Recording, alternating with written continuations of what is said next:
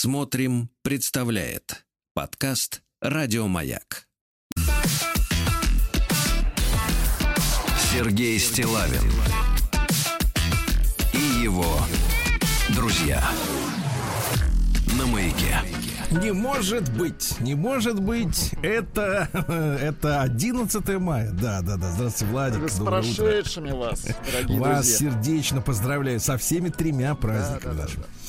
Да, замечательно. Ну, Владик, э, вы знаете, вы человек у нас все-таки искусство, да?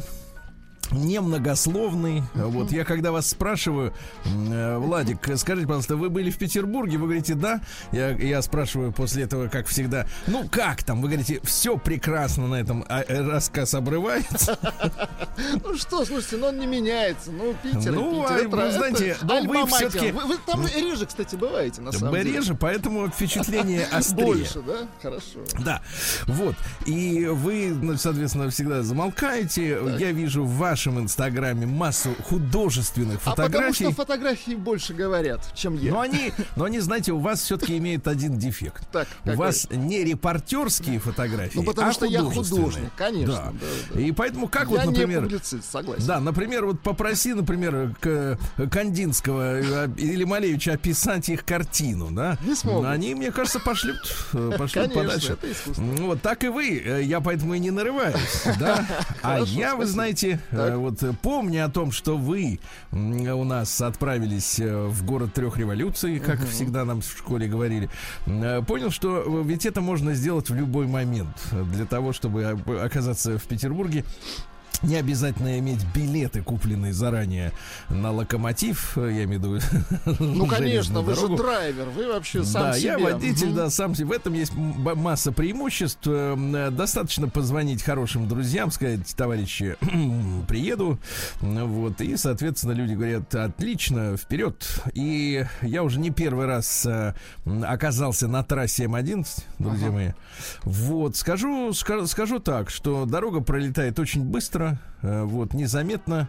Я не могу пока сказать, э, как со штрафами дела. Э, Вот, они приходят позже обычно. Но я старался, старался выдерживать э, законный, э, как говорится, скоростной режим.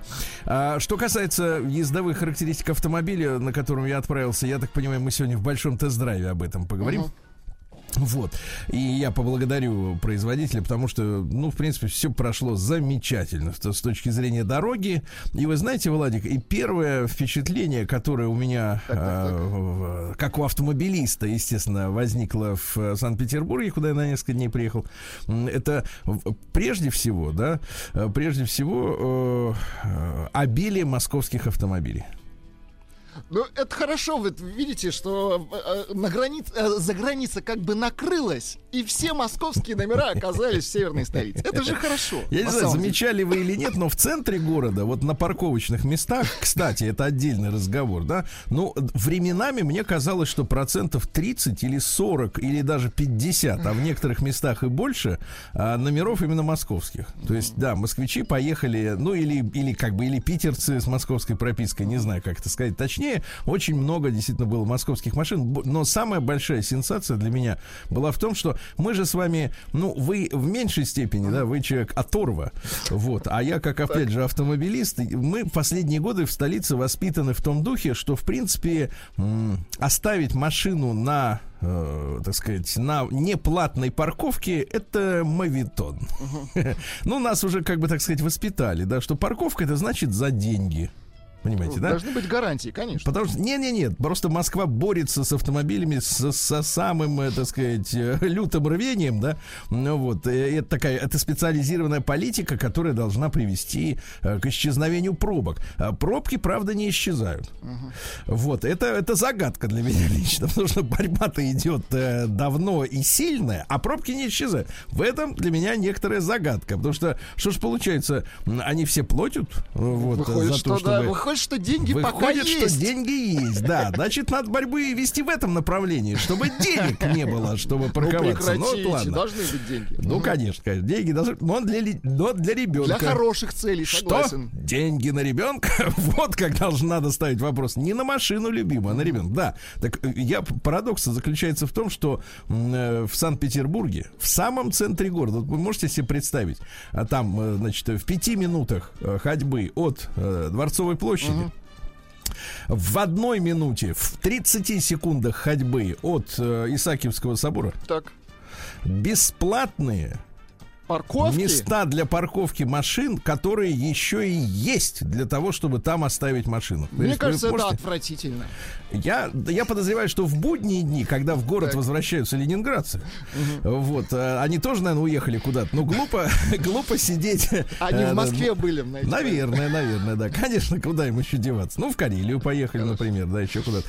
Вот. Ну вот, э, наверняка в будни, сегодня уже вот рабочий понедельник, наверняка ситуация изменится, но на протяжении вот нескольких дней припарковаться в центре, в самом центре города, считай на Красной площади, практически, вот, бесплатно, Представляете? И, и- и это возможно. И это нонсенс Ну, для, конечно, для да. человека, который привык э, платить за парковку. Это нонсенс. Это просто фантастика какая-то. И в этом смысле э, Питер показывает то ли машин мало в городе, э, то ли как-то вот не знаю, но это удивительно. Это удивительно, за что большое спасибо. Низкий так сказать, поклон, да. Низкий поклон, да, спасибо большое. Ну вот. И, и, кстати говоря, этот поклон еще ниже становится, потому что мы привыкли к, к оплате. Потому что, знаете, когда ты э, чему-то удивляешься на контрасте, это сильнее. Это сильнее. Дальше, что надо сказать э, по поводу Санкт-Петербурга? Ну, э, значит, во-первых, видел замечательные картины. Я опубликовал несколько фотографий у себя в Инстаграме. Сергей Стилайн, можете по- зайти, э, посмотреть. Пост именно от 9 мая. Я наблюдал замечательные моменты, ну, скажем так, не то чтобы единения, а интеграции э, полиции и народа. Потому что, на- например, вот э, люди пришли посмотреть парад, да, и, э, ну, не знаю, значит, э, дело в том, что э, полная была свобода относительно перемещения людей, никаких вот этих, знаете, заграждений, ничего. Люди ходили совершенно спокойно. Народное подход- гуляние, самое да, настоящее. подходили, подходили в тех местах, где проходили участники парада, ну, уже с Дворцовой площади, да, чтобы, э, так сказать, разойтись. Строем шли, э, так сказать, коробки, как их называли офицеры. Ну, коробка это, соответственно, строевой вот эта вот форма. А, да, к прямоугольникам, когда люди идут. Офицеры, рядовые, старшины. Так вот, офицеры ласково говорили, пожалуйста, подвиньтесь, э, так сказать, люди подвигались, э, да, снимали, фотографировали, и э, рядом был припаркован эвакуатор полицейский, ну, для того, чтобы машины с тех мест, где, э, значит, пройдет Ну, парад, шальные, убрать. шальные машины. Шальные, да. И он был просто стоял эвакуатор с этой с платформой сзади, ну понимаете, да, с краном. И люди просто залезли на этот эвакуатор и на крышу, на кабину. Внутри сидел водитель в форме. Никто их не сгонял, а люди просто стояли Получали на этом удовольствие, отлично. Да, да, да. Потом дальше стояли, там перегородили э, дорогу, чтобы машины не заезжали с самого раннего утра, да. Э, Перегородили поливальные машины с огромными этими пластиковыми кузовами квадратными с водой. Люди залезли на них, никто их оттуда не сгонял, люди смотрели парад. Понимаете? И, и, понимаете, и, и э, совершенно замечательная атмосфера, да, вот когда никто никого никуда не сгоняет, все прекрасно. Потому что, смотрите, э, мы же в последнее время застали несколько э, ситуаций, когда люди, ну, скажем так, по призыву кинологов из э, соцсетей, да, выходили в назначенное время, в назначенное место, да, и потом бродили, так сказать, по городу. С такими достаточно отрешенными лицами, потому что они не понимали, в чем участвуют э, до конца. А здесь у людей поток, как бы, собственной любви к празднику, понимаете, да, радость, на лицах удовольствие, глаза блестят, все замечательно. И, э, значит, застал, э, хотел начать вот с чего. Я оказался как раз рядом с Адмиралтейством. Вот, где, как вы понимаете, тот самый шпиль золотой, и на нем кораблик, символ города. Золотой кораблик, да. Ну вот, э, не- недалеко Невский начинается, еще чуть-чуть подальше, э, значит, Дворцовая площадь. Ну, просто я, шутка для тех, не шутка, а смех, э, так сказать, шутка юмора для тех, кто в курсе, как, устроена география Петербурга. И вот, значит, я стою там метров в двухстах от Адмиралтейства, э, рядом э, явно приезжий человек по э, телефонному разговору. Что самое интересное, кстати говоря, э, вот во время э, вот этих всех гуляний город был запружен народом, несмотря на то, что погода э, вот разгулялась и стала э, солнечной только к 9 мая. До этого все время шли дожди. Дожди жесткие, да. Жесткие дожди, да. И вот 9 мая вдруг, как по, по, по, э, мановению волшебной палочки, вдруг ярко вышло солнце на безоблачном небе. И э, знаешь, что интересно? Вот э, если, если Москву можно назвать, то я выбираю правильное выражение, такие эстетичные, э, Москва это глобальный город где, в принципе, ты понимаешь, что земля велика, и многие-многие народы прислали своих лучших сыновей и дочерей в этот центр мира. А в Петербурге вот ощущение, что, в принципе, вокруг одни все свои. Понимаете, да? Вот нет этого изобилия глобального. Так сказать, нет этого, не чувствуется. То есть не все туда прислали своих сынов. Вот что ну вот не прислали, то есть вообще. То есть как бы нечего ловить. Парковки бесплатные, что туда, да, а кого отправлять? Да, так вот, и, значит, вот ты идешь по улице, и все вокруг, э, значит, как бы вот свои, понимаешь, да? Единение такое, хорошо. Да, и тут ничего, и вдруг телефонный разговор. Значит, а люди в толпе, э, ну, понятное дело, многие приезжали там со знакомыми, с друзьями, и чтобы найтись, естественно, использовали сотовую связь, какую еще иначе. Ну Вот, и человек, значит, в трубку говорит, мне смешно было стало до невозможности. Он, значит, стоит такой, говорит, и говор чувствуется, ну, некий э, м, пронанс, так сказать, да, э, не петербургский. Вот, но понятно, что наш человек все равно наш, откуда-то приехал, прекрасно, на праздники, и такой говорит, алло, говорит, ты где? Значит, тот ему что-то говорит, а этот отвечает, я у кунсткамеры. Я говорю, товарищ, это не кунсткамера. Вы его поправили. так. Это адмиралтейство. Он такой в трубку. Это адмиралтейский. Я здесь. В общем, в общем, соответственно, да. Ну, да, наверное, для нас с вами удивительно, что да, вот так вот не сразу понимаешь, что если шпиль, это, это вот как бы эм, разные здания, да, Ну, разные. человек отдыхал, это чувствуется. Человек отдыхал и первый раз, может быть, оказался. Да-да-да. Это не его беда, не Конечно, его беда. конечно. Но, в принципе, такие зарисовки, как говорится, с полей. Что еще сказать? Вы знаете, э, впервые с детства я попал, наконец, на сезон корешки.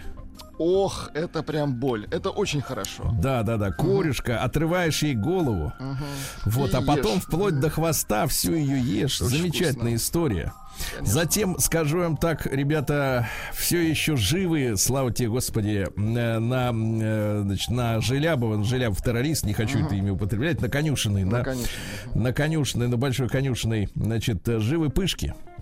Пышки, вот да, кот, кот спал, кот спал, кот не вышел, но котом пахло. Очевидно, пахло котом.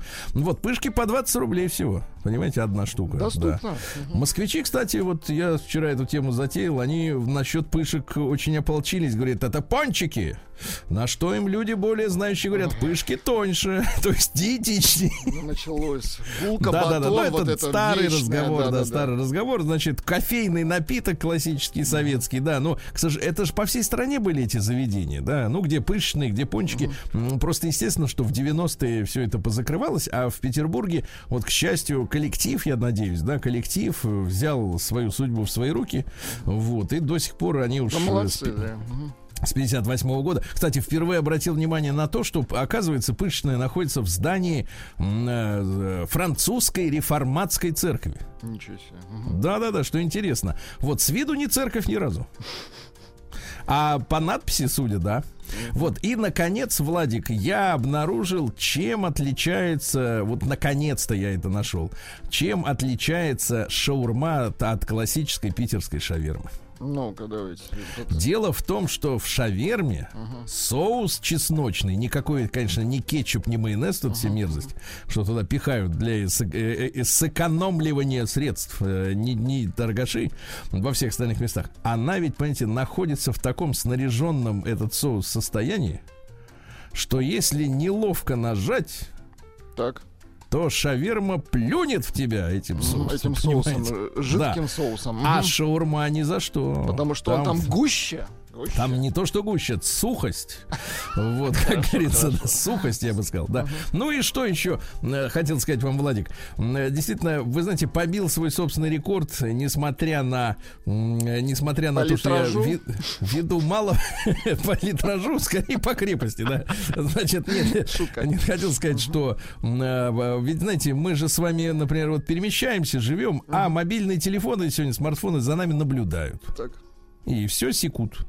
Вот, могу сказать, что, м, как, э, значит, э, что произошло? Э, за- за- зафиксировал 31 тысячу шагов за день. Так это полезно. Сергей Это Валерьевич, больше это 20. очень полезно. Болели? Это- ноги-то? да, это больше 20, Да, очень так хорошо. сказать, э, километров да, за день. Э, Вы знаете, вся эта ходьба съела все удовольствие от корюшки. Да, вот. И, и что еще, что еще надо так, сказать, так, так. товарищи? Ну, в целом ощущение, конечно, э, огромного количества людей, которые ходят, гуляют не относительно, например, столицы не спеша. Не спеша. Вот, в последний день пребывания это на- начало уже, честно говоря, вот после Это коронавирусной... ритм города. Вот Не-не-не, э, это я имею в виду- я разные имею в виду- ритмы города. Да, да, Нет. да. Скорость пешеходов. это Нет, раз- нет, Владик, в последние дни, я Так. скажу так, это начало немножко напрягать, потому что нас э, коронавирусная изоляция, она приучила к тому, что э, в квартире есть только два человека, ты и он в зеркале. Вот, а тут как бы люди на улице идут. Э, И идут они дружно. Вы- вы идут хотите в одну сказать, и в другую опасно, сторону. опасно? В другую сторону. Причем тротуары, конечно, в Питере гораздо уже, чем в Москве. Потому что в Москве прошло расширение тротуаров, да, как вы помните. И, но никто не идет. Ну, так вот, так массово, понимаете, так вот. Только по делам бегут люди, по делам. А здесь ясно, что не по делам, а просто идут, понимаете? И очень много людей. И это, конечно, требует некоторого нервического, так сказать, э, закаления. Осмысление, да. Но для этого есть заведение вот, подвального и цокольного типа, да.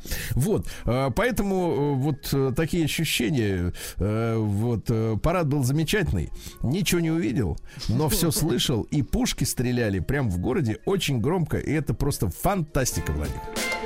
День дяди Бастилии пустую прошел. 80 лет со дня рождения. Ух ты, а ей уж 80. Каждый Друзья мои, ну что ж, сегодня у нас 11 мая, да? Давайте начнем с важной информации. Сегодня отмечается у православных Радоница, Владик. Вот, потому что в советское время еще, я помню это, э, сложилась такая традиция, ну, как скажем, совмещающая приятное, как говорится, с полезным, когда на кладбище люди ездили на Пасху. А это неправильно. Это неправильно. Вот специально для посещения кладбищ есть э, как раз э, выделенный, Да, Радонец это сегодня. Вот сегодня поминовение усопших, да, вот, вот так вот. Надо это знать. Дальше. Э, День полиции на метрополитене. Это очень, очень важная работа. Вот Да. если, например, ты едешь в метрополитене, а у тебя хулиган с беговыми способностями отобрал мобильный телефон и побежал. Шебутные там встречаются, согласен. Кто ему придет Конечно, э, кто на ему перерез? скажет «стоп, подлец». Да, это полиция. Их поздравляем, товарищи, да, вот со, с днем, с, э, да. А, Всемирный день осведомленности об эгоизме. Оригинально. Вы знаете, что можно жить для себя, Владимир? Конечно, я для себя и живу, как и вы. Да ладно. Что вы, я думал, вы этот самый, как его? Да. Альтруист, хорошо. Ну, нет, это другое. Дальше. День индийских технологий. Ну, слушайте, вы зря смеетесь. Очень, очень- там очень зря? много креп- креп- крепких программистов. Ну, говорят, что крепкие программисты, 10 индийских программистов делают ту же работу, что делает один наш. Вот. А вообще из индийских, ну серьезно, из индийских технологий, конечно, карри и масала приправа, это вот... Кухня вкусная, да. настоя- Вкусная, но есть невозможно. Очень ну, острая. она с антисептиком, я так это Да. называю. А, день денима в Канаде, то есть надо в штанишках. Э, Ребят, для тех, кто все еще носит джинсы, кстати, э, помню, разговаривал с, э, с специалистом массажа. Вот. Женщина мне рассказывала, что вот у девушек отношение очень плотных и тесных джинсов образуется целлюлит. Да, Кстати, да, а да. помните, у нас был в гостях э, джинсовет, и он сказал, что джинсы, вот как они куплены, как только, Да. и все, их больше стирать нельзя. Вот Да, да, да. Это, это версия, это версия специалиста, который, значит, вот с этой стороны смотрит, да. С моей стороны, ребят, надо обязательно добавлять отбеливатель, наоборот, э, в стирку и стирать при высокой температуре, чтобы цвет менялся на голубой. Дальше. Канадский фестиваль тюльпанов, это понятно. В США сегодня национальный день, когда можно есть все, что хочется. Мне кажется, они и так едят все, Всё, что, что им хочется. хочется, Да. День ожидания Мэри Поппинс, ну, чтобы сказать ей до свидания, да. День пенного ролика для массажа сегодня. Вот вы сегодня почесываете Да вообще? не- мне нечего чесать. Ну, хорошо. А, это... Да, понятно. Не дали мне сказать, что сегодня день глаженных шнурков, а также день, когда на- надо начинать собирать березовый сок. Да. Ну что же, э, сегодня в 1558 русскими войсками взята Нарва. И орденскому начальнику и его отряду, но это не местные, не эстонцы, естественно, внешнее управление было у народа, разрешено свободно покинуть город, то есть валить на все четыре, то есть на одну сторону валить, да, на запад. Да. Что же, в 1692-м с верфи на э, Переславском, оно, он же Плещеево озеро, Плещеево, оно же, э, стали сходить построенные под руководством иноземных мастеров российские корабли. И 15-летний царь Петр э, вот обнаружил в амбаре за 4 года до этого подаренный его отцу ботик, понимаете? Но отец ботиком не пользовался. Ботик Понимаете. Петра. Мгм. Да, он говорит, что-то это хорошая вещь. Поплавал на нем, походил по, по озеру. Говорит, недостаточно, нужно военный корабль Маловато. строить. То есть был влюблен в морское дело, понимаете, да? Вот. А, Сегодня у нас в 1720-м э, Карл Фридрих Иероним фон Мюнхгаузен родился. В самом делешний вот этот немецкий барон, который и служил и в русской армии. Тогда можно было офицером служить в разных армиях. Здесь поработал, там на аутсорсе послужил, да. Вот. э, Участвовал, причем переходили с сохранением звания. То Вот есть прототип интересно. реального Мюнхгаузена. Да, да, не прототип, а он это он и есть. Это просто А его история. а История, его, да. Вот, он служил э, в нашей армии, воевал с турками, вот, э, и что, встречал ехавшую в будущую императрицу Екатерину II, вот, э, в Риге, в почетном караулом как раз командовал он. Э, Цитаты какие? «Господи, как умирать надоело, и будем бить через дымоход». Ну, в общем, шебутной товарищ. да. Да-да-да. В 1811 году родились э, сиамские близнецы Чанг и Энг Банкеры. Вот. От них, собственно говоря, это название это и пошло сиамские близнецы. Да, потому что Сиам это Таиланд. Вот, папа был китайцем, мама китайско-малайская, товарищ была. Да, их имена э, Чанг и Энг э, переводятся иногда как левый и правый, хотя на тайском языке так называют э, зеленый и наоборот созревшие плоды и фрукта. Понимаете, да? Есть вот есть свои слова для зеленого, для созревшего. Ну что, выступали в цирке, товарищи-то? Показывали Вот, э, народу. Женились на женщинах, вот, очень сокрушались, что мешают друг другу в интимной жизни. Вообще не Вот представляю. печально, да.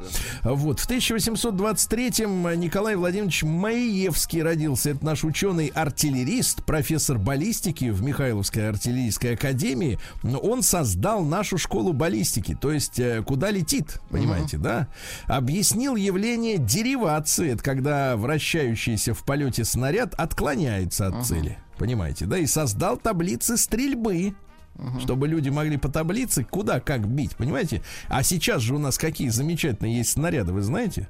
У нас, Они у же... нас сейчас самые замечательные снаряды, Сергей Валерьевич, это баллистические снаряды. Не, не, нет, снаряды, я имею в виду именно артиллерийские, они тоже умеют подворачивать. Очень хорошо. Вы знали об этом? Я знаю, Нет, сухой я- я лист на полном серьезе. Я, я тоже. Нет, нет, на полном серьезе. То есть, вот действительно, это, не- это не штаны подворачивать э, в 15 лет, понимаете? Это снаряд.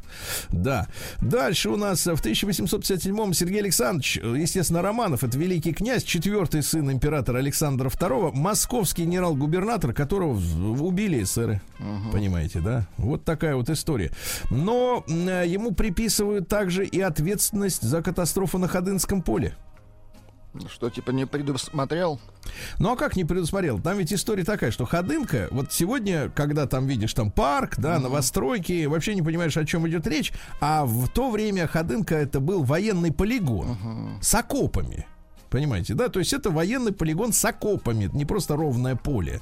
И э, провокаторы, естественно, там ну, это подтверждено, были провокаторы, которые кричали, что подарков на всех не хватит, потому что было принято в день э, коронования, да, коронации, извините, это другой карнавал. Вот э, было принято выдавать подарки. Ну там кружка, еще что-то сувенирное, а какие-то вещи. начали, да. Да, а провокаторы начали кричать, что мол типа не хватит. Люди начали давиться, а тут рвы начали падать, друг друга давить. Ну в общем страшная история вот такая. Да. А Ирвинг Берлин родился. Вообще Израиль Бейлин. Но это, но для них экспортное название Ирвинг Берлин. В 1888 американский, как вы понимаете, композитор. Дайте к нам ком- композитор. Боже, храни, понимаешь ли. Да. Вот смотрите, он создал полторы тысячи песен, а хитами стали только 50. Угу. Это вот как вы, как, как композитор композитору, скажите, ну, в отсутствие... Очень, очень, очень слабый был композитор. Он, в, в отсутствие Владимира Леонардовича, вот скажите, ну, плохой результат? Слабоват. Я думаю, что это плохой результат. Плохой результат, да. Вот в 1889-м Уолтер Хаас родился. Это американский бизнесмен, который компанию Леви Стросс Co, мы ее называем Левай Страус, да, сделал процветающий. Вот он женился на Элизе Штерн, Штерн, по-нашему, звезда. А вот э, дочери одного из... От, отсюда Моргенштерн, э, утренняя звезда. А дочери одного из четырех племянников, э, которые унаследовали основанную дядюшкой компании джинсовой, да. И когда дела шли из рук он плохо, значит, племянники уже решили все ликвидировать, да, банкротить. Хаас переломил неблагоприятный ход событий и в 1928 стал президентом этой компании, вплоть до 55-го. Ну а в 46-м что ж он, он придумал, сделал, интересно, что они... Да, сделал самый сильный ход. Ну-ка. Он отказался от производства галантерейных товаров, которые составляли 75% от продаж. И только что. То есть всякое туфту всякую. Mm. И полностью переключился на джинсу. Ну а в 60-е и 70-е это главные, главная джинсовая марка была. Да. Ну, главная одежда была хипанов, поэтому. Да, да, да. А Сальвадор Дали в 1904 году родился. Э, вот. Ну, цитат много у товарищей, да. Врагов я забрасываю цветами в гробу. Тертый калач, так. Да, элегантная женщина, вот на, на потребу сегодняшним фемкам. Э, элегантная женщина это та, которая вас презирает и у которой нет волос под мышками. А, любить женщину всей душой не стоит, а не любить не получается. Да. Ну и давайте еще пару. Все красивое должно быть съедобно. Неплохо, да. Не старайся идти в ногу со временем, от времени никуда не денешься. Все мы, чтобы мы не вытворяли, по неволе современны. Хорошо сказал, да. Ну и, наконец, вот так. Свобода вроде шпината, что-то вялое, без костей. В 1896 в этот день основан Томский технологический институт. Поздравляем, товарищи. Да. В 2018 году с подачи Феликса Эдмоновича э, президиум э, Центрального исполнительного комитета вынес постановление о закрытии московских газет, которые помещают ложные слухи Э, вот, чтобы настроить э, граждан против советской власти. Произошла зачистка. Да, ну, свобода закончилась, да. Заканчиваем, товарищи, вот это молоть языком. Да. В 28 году Марко Феррери родился. Это итальянский эпатажный кинорежиссер. Тут интересно, что образование он ветеринар. Поэтому эпатажный, понятно. Как вот отлично, когда ветеринар становится режиссером, да?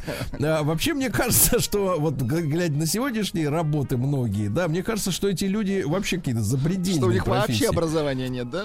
Ну, нет, нет, есть, но оно как раз вот такое, патологоанатомическое скорее. Не хочу обидеть специалистов в этой области никоим образом, товарищ. Некоторое время работал продавцом спиртных напитков, да. Начинал было журналистом, не понравилось. Был продюсером, продюсером, ну, а потом вместе с Заватини в 1950 году основал киножурнал под названием «Документа Менсиле».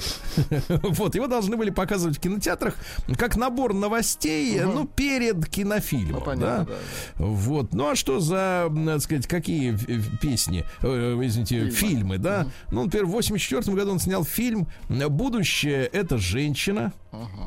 Да, и, э, значит, снял фильм под названием «Последняя женщина». Последняя, да. Э, Цитата, сюжет такой. Не ужившись с женой под одной крышей, инженер Жерар, не путать с Депардье, э, вот, э, предпочитает вести свободный образ жизни, да. Вот, из-за кризиса на предприятии его увольняют, у него остается маленький сын, о котором он предпочитает заботиться сам.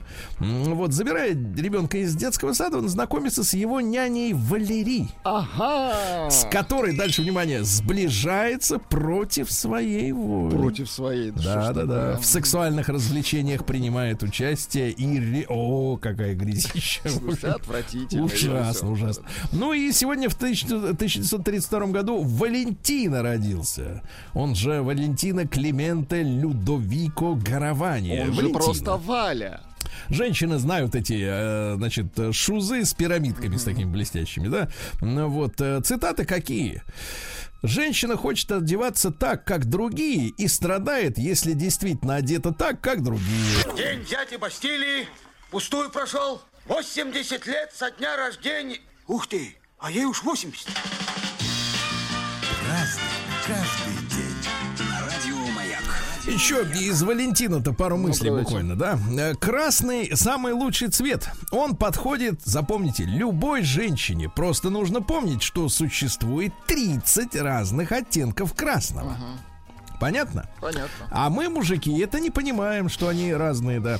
Ну и, наконец, э, вечерний наряд, который открывает лодыжки женщины при ходьбе, самое отвратительное, что я когда-либо видел. Запомните? Мгм. Который А ведь у открывает. него проблемы, да. Да, да, да. А его шузы, они рассчитаны на что? На лодыжку или на что? Дальше. Э, Эрик Бёрден в 41 году родился, то есть 70 лет сегодня из Animals, э, из группы. Ага.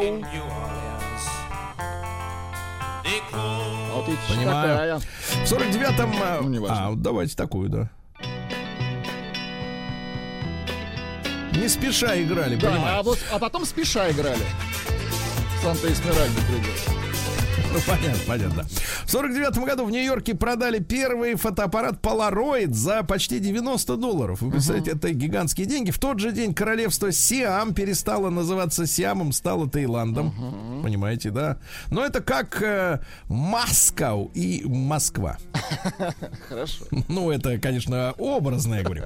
В 60-м году агенты израильских спецслужб захватили в Буэнос-Айресе, в Аргентине, нацистского преступника Эйхмана, вывезли его тайно из страны, судили и казнили. Вот как, видите, хорошо. В 63-м году Константин Меладзе родился. Да вы что? Дайте У нам, пожалуйста, мелодию. композиция его. Видите, и так можно. Хорошо, хорошо. В 64 году в Советском Союзе основана фирма грамзаписи «Мелодия». Посмотрите, какой, кстати, 64 год урожайный, да? «Мелодию» основали, так? «Радио Маяк» создали. Никита Сергеевича выгнали. Понимаете? Здорово. Да, 49 тысяч наименований пластинок было выпущено, ну, подсчитывают до 91 года, но, конечно, это мало. Так вот, судя по всему-то, да, немного. М, В 1978 родилась Летиция Каста, французская топ-модель. Ну, вы понимаете, да? Э, Вот. э, Мама с Руана, из Руана, папаша с Корсики. Если знаете, где Руан, то, в принципе, все нормально. Вот. Там история такая, что Национальное собрание Франции э, постановило, э, вот, что новой печатью государства должно быть изображение стоящей женщины с копьем. Вот, это Марианна, так называемая героиня Франции. И одно время Летиция Коста была как раз типа вот прообразом. такой. Кроме нее Софи Марсо, Мирей Матье, ну вот Катрин Денев, знаете такую? да? Конечно. Ага. Вот Бриджит Бардо была Марианной. правильно, Барду. А, Да, да, да, да, да, давайте. Да, в 97 году сегодня Гарри Кимыч Каспаров проиграл компьютеру Deep Blue и с тех пор играть в шахматы, в принципе, Нет Бессмысленно, бессмысленно, да. В 2002 году, к огромному сожалению, погибла в этот день э, Ника Турбина. Помните, это девочка, которая в начале 80-х прославилась своими очень взрослыми стихами, стихами да. Ну вот. Э, вот такую, такая вот история. Она, к сожалению, ушла из жизни, да. Наговори мне целую кассету веселых слов и уезжай опять. Я буду вспоминать тебя и лето, не только клавишу нажав. Чешуйками дождя покрыты, как две большие рыбы у причала, стояли корабли. Нас в них качало, как в люльке. Но это был не страх, а счастье. Тогда не ждали мы Настя. Оно пришло чуть-чуть поздней. Нас позабыли или мы забыли те города и улицы. Угу. Дымом окутан город, он уже не наш. Магнитофон собрал всю нашу память. Нажму я только пальцем на клавишу. Ну, удивительно, конечно, как так можно писать. Как так вот, да? А вы не пробовали писать вообще стихи? Я же писал стихи. Вы, вы же знаете мое самое известное четверостишее, даже двустишее. Тебя колбасит, меня колбасит. Наверное, это что-то значит. Мне кажется, это на грани гениальности. Ваша бездарность возмутительна еще и в том, что вы не чувствуете ее.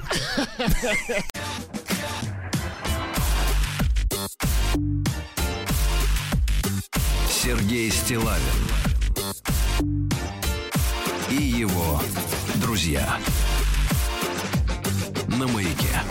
Друзья мои, э, ну что же, э, некоторые, конечно, люди наши огорчены, что именно по завершении больших майских праздников наступают замечательные погоды до 22 градусов тепла сегодня, понимаете, да? Вот, в столичном регионе. В Омске уже сейчас плюс 18. Да вы что? Ярко светит солнышко. Очень неприятная вещь, говорится.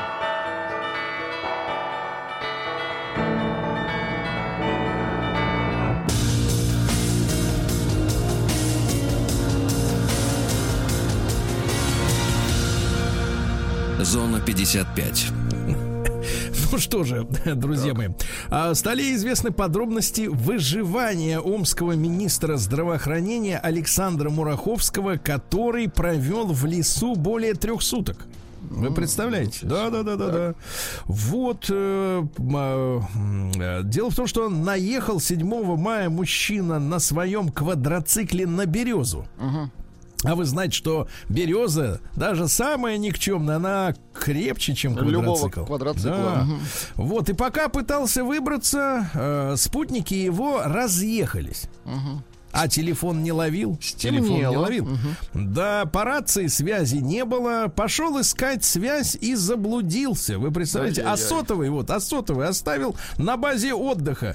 В итоге, э, вот, э, в ночь с 9 на 10 мая, когда вся страна отмечала День Победы, господин Мураховский провел под березой. Вот, а на улице было всего плюс 5. Э, вот, министр очень переживал, что его могут учуять медведи. Угу следы которых он видел в лесу. Я думаю, что вы тоже бы переживали. Конечно. Но лесные пожары э, вот э, спасли оставшиеся после них горелая земля. Вот э, пишут, что омский министр ел чойс и Choice? спал под березой. Да, а вот. что такое чойс? Это выбор. В переводе, в переводе с латыни. Наверное, какая-то сладость какая-то. В Омске у курьера, который зашел на 5 минут отдать заказ, э, стырили велосипед. Ну как же так, ну товарищ. Ошибка вот в чем. Велосипед дорогой, за 25 тысяч рублей. Нельзя курьеру дорогой велосипед иметь. Нельзя. Да. Вот. У 30-летнего курьера вот так. Велика нет, все, да, да. Дальше. А мечи сами устроили салют в честь Дня Победы. Сами с усами, понимаю. Сами, да. Над гостиницей Омск в Омске. Вот, понимаете, да, это хорошо. А, перед Днем Победы, вот это нехорошее сообщение. А Мич, подлец, отнял у 97-летнего ветерана розовый телефон. Вот урод. Вот урод, действительно. А, да, дальше. Неопытная Амичка заигралась и лишилась миллиона рублей. Заигралась. А можно подробности? 59-летняя. Когда играют, как говорится, пожилые. Да, да, да. Руки прочь, когда играют. Ну, вот. Решила поиграть на бирже. Понятно. Перешла по ссылке, да, ну и так далее, да. А, в Омской области ночью остановили мужчину с дорожным знаком «Уступи дорогу». Он прикрывал, так сказать, Спину. хозяйство. Да, да, да, спину, да.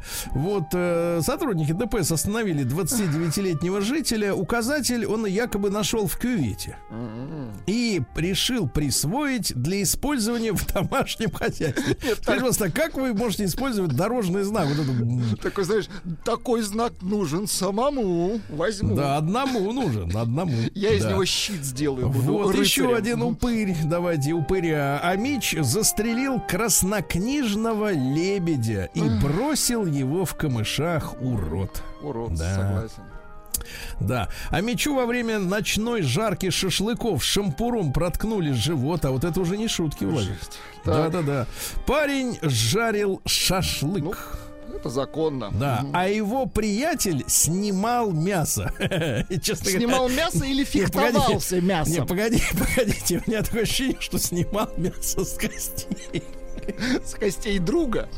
Ужас, ужас. Слушайте, у вас какое воспитание? У меня приличное. Да, сколько баллов у вас по воспитанию будет? Тогда еще не было вот, баллов, э, тогда ну, короче говоря, они случайно, да нет, это не криминал, они случайно в темноте, темно, понимаете, было. Один снимал, другой переповернулся к нему раз, и все, и кольнул его, кольнул. Ну, ничего, ничего, все, все нормально.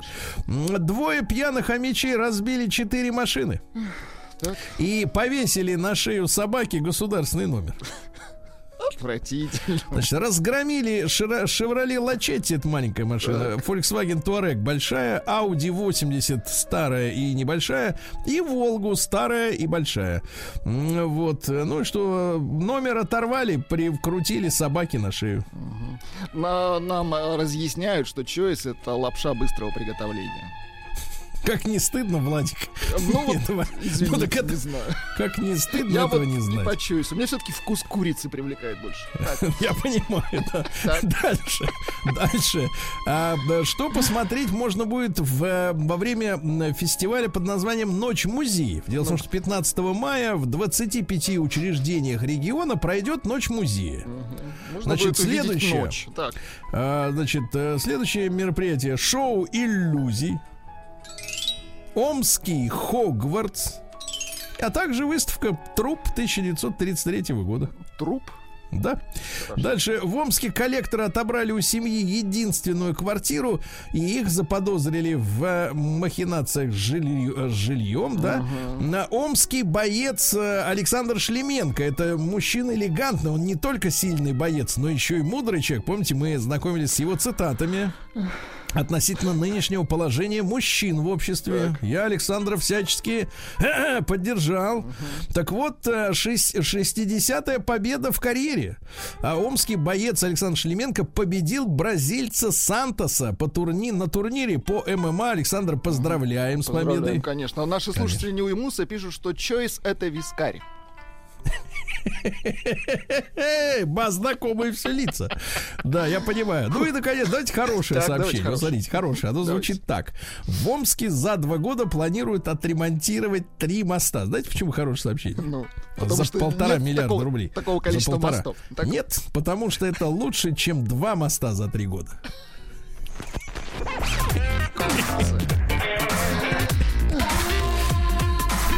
Сергей Стилавин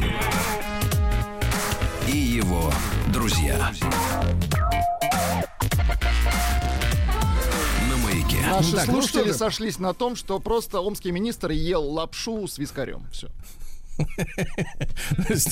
Разбавлял, что ли? Заваривал? А заваривал Понятно, заваривал. Да ну прекрати. Человек спасли и Ну замечательно. слава богу, да. Россиянам, нет, просто березы, они, понимаешь, вот растут хаотически, я так скажу. Я понял. А, россиянам пообещали аномальное тепло, но это мы уже слышали, до 25 градусов. С 10 мая начали отключать отопление. Процесс займет до 5 суток, товарищи.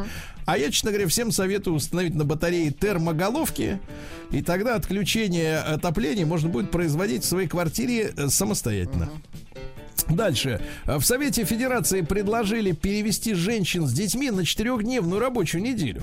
Ну, правильно. Вот как хорошо-то, а? Хорошо, Вот да. Давайте с них и начнем, правильно? Ну Вот, уделить внимание ребенку, правильно? Ребенку.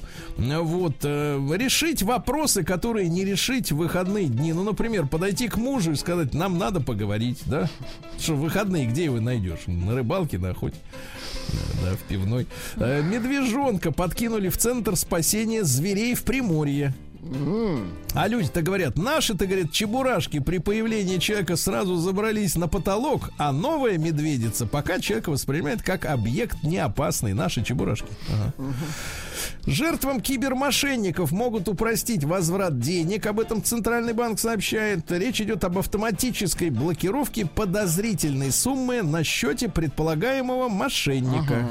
Так, пора, пора. А, Штрафы за безбилетный проезд могут в регионах повысить. Дело в том, что знаете сейчас каков э, штраф, размер Каков? штрафа? Интересно. 100 рублей.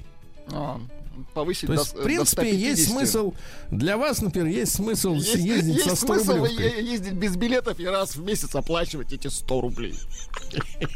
Какой Это была шутка. негодяй. А. Павел Дуров ищет личного ассистента. Так, Значит, свободное владение английским языком на уровне носителя, высокий IQ, отличные навыки устной и письменной коммуникации, да, базовые навык, навыки в сфере финансов. У вас есть такие? он что, уходит на пенсию, что ли? Нет, у меня таких нет. Это помощник. А, понятно. Вот, помощник. Значит, дальше. Москвичам объявили о наступлении новой климатической эпохи. Понятно. В Приморье водители встретили и проводили амурского тигра на дороге. Хорошо. Вот, слушайте, а вот это супер сообщение. Россиянин спустя 13 лет узнал, а, оказывается, о своем неожиданном ребенке. Представляете? Жил да был Виктор в Челябинске. М, Вот, э, в прошлом десятилетии работал водителем у женщины-предпринимателя. З- Параллельно завел свою семью, растил ребенка, ушел на другую работу и вдруг э, обнаружил, что его банковскую карту арестовали, и с нее начали исчезать средства.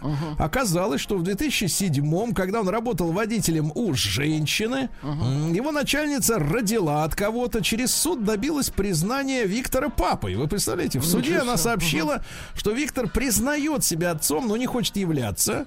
В суде зачем-то этому поверили или за что-то в это поверили, да. М, И не известили мужчину, и он оказался папашей, представляете? Удивительно, да. Нормально, да. Ну и, наконец, ребята, россиян предупреждают об опасности плесени на стенах. Грибы могут э, засунуться в вас То есть грибы приходят к нам в дом. Это очень хорошо. Да, это, там это вас- решение продовольственной программы, Не, Сергей Валерьевич. не, дурачок ты. Они могут залезть в тебя, и там тебя начнет начинать жрать тебя начнать Нет, изнутри. давайте мы будем жрать грибы, а не Нет, они это не те грибы. Ну и, наконец, российские психологи дали советы, как вернуться после длинных выходных на работу грамотно. Знаете как? Как на такси? Ля- лягте вчера пораньше. Хорошо. Водка. Чойс вам поможет. Наука и жизнь. Так. Ну что же, э, газета шведская перечислила 7 способов замедлить старение мозга. Давайте. Значит, хороший сон, побольше ягод, фруктов, больше двигаться, никакого лишнего веса. И вот что очень важно, ребята. Э, Газета уточняет, э, шведская, что для хорошего настроения очень важно заботиться о хорошей микро- микрофлоре кишечника. Вы слышали про гормон счастья Ну, конечно. серотонин? Некоторые считают по глупости, что он вырабатывается в мозгу. А на самом деле лишь 10% вырабатывается в головном мозге, а 90% серотонина приходит из кишечника. И если у вас там непорядок, то будет ощущение, что Что вокруг один депресняк. Так что хватит жрать всякую Круто, эту. круто. Мгм. Да. Дальше. В Иерусалиме нашли половину античного светильника в форме головы, вторая половина в Будапеште. Поздравляем. Вот. А, акулы сориентировались по магнитной карте. Хорошо. Молодцы.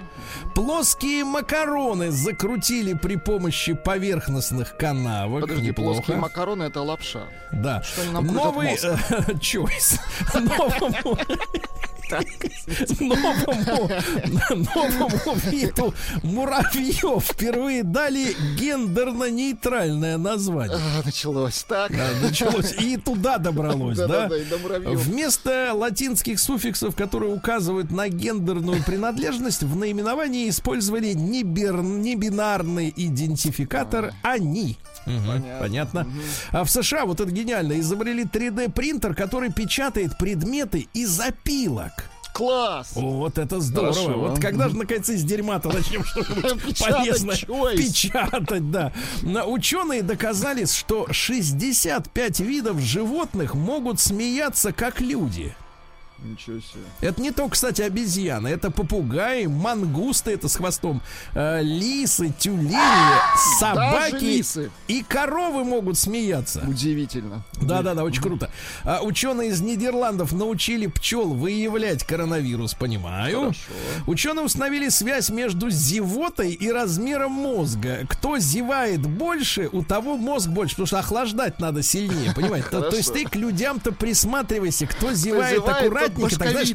Ага. знаешь, подленько так, по-интеллигентски, на пол, как говорится, зевка, тот, значит, и гадина, правильно? Дальше. Новый радиолокатор отсканирует поверхность Земли сквозь любые преграды. Представляешь, наши из НТИ Сенсорика, Национального исследовательского университета МИЭТ придумали. Раньше как надо было ждать, пока облака разойдутся, да? да. А теперь не надо. Вот и все.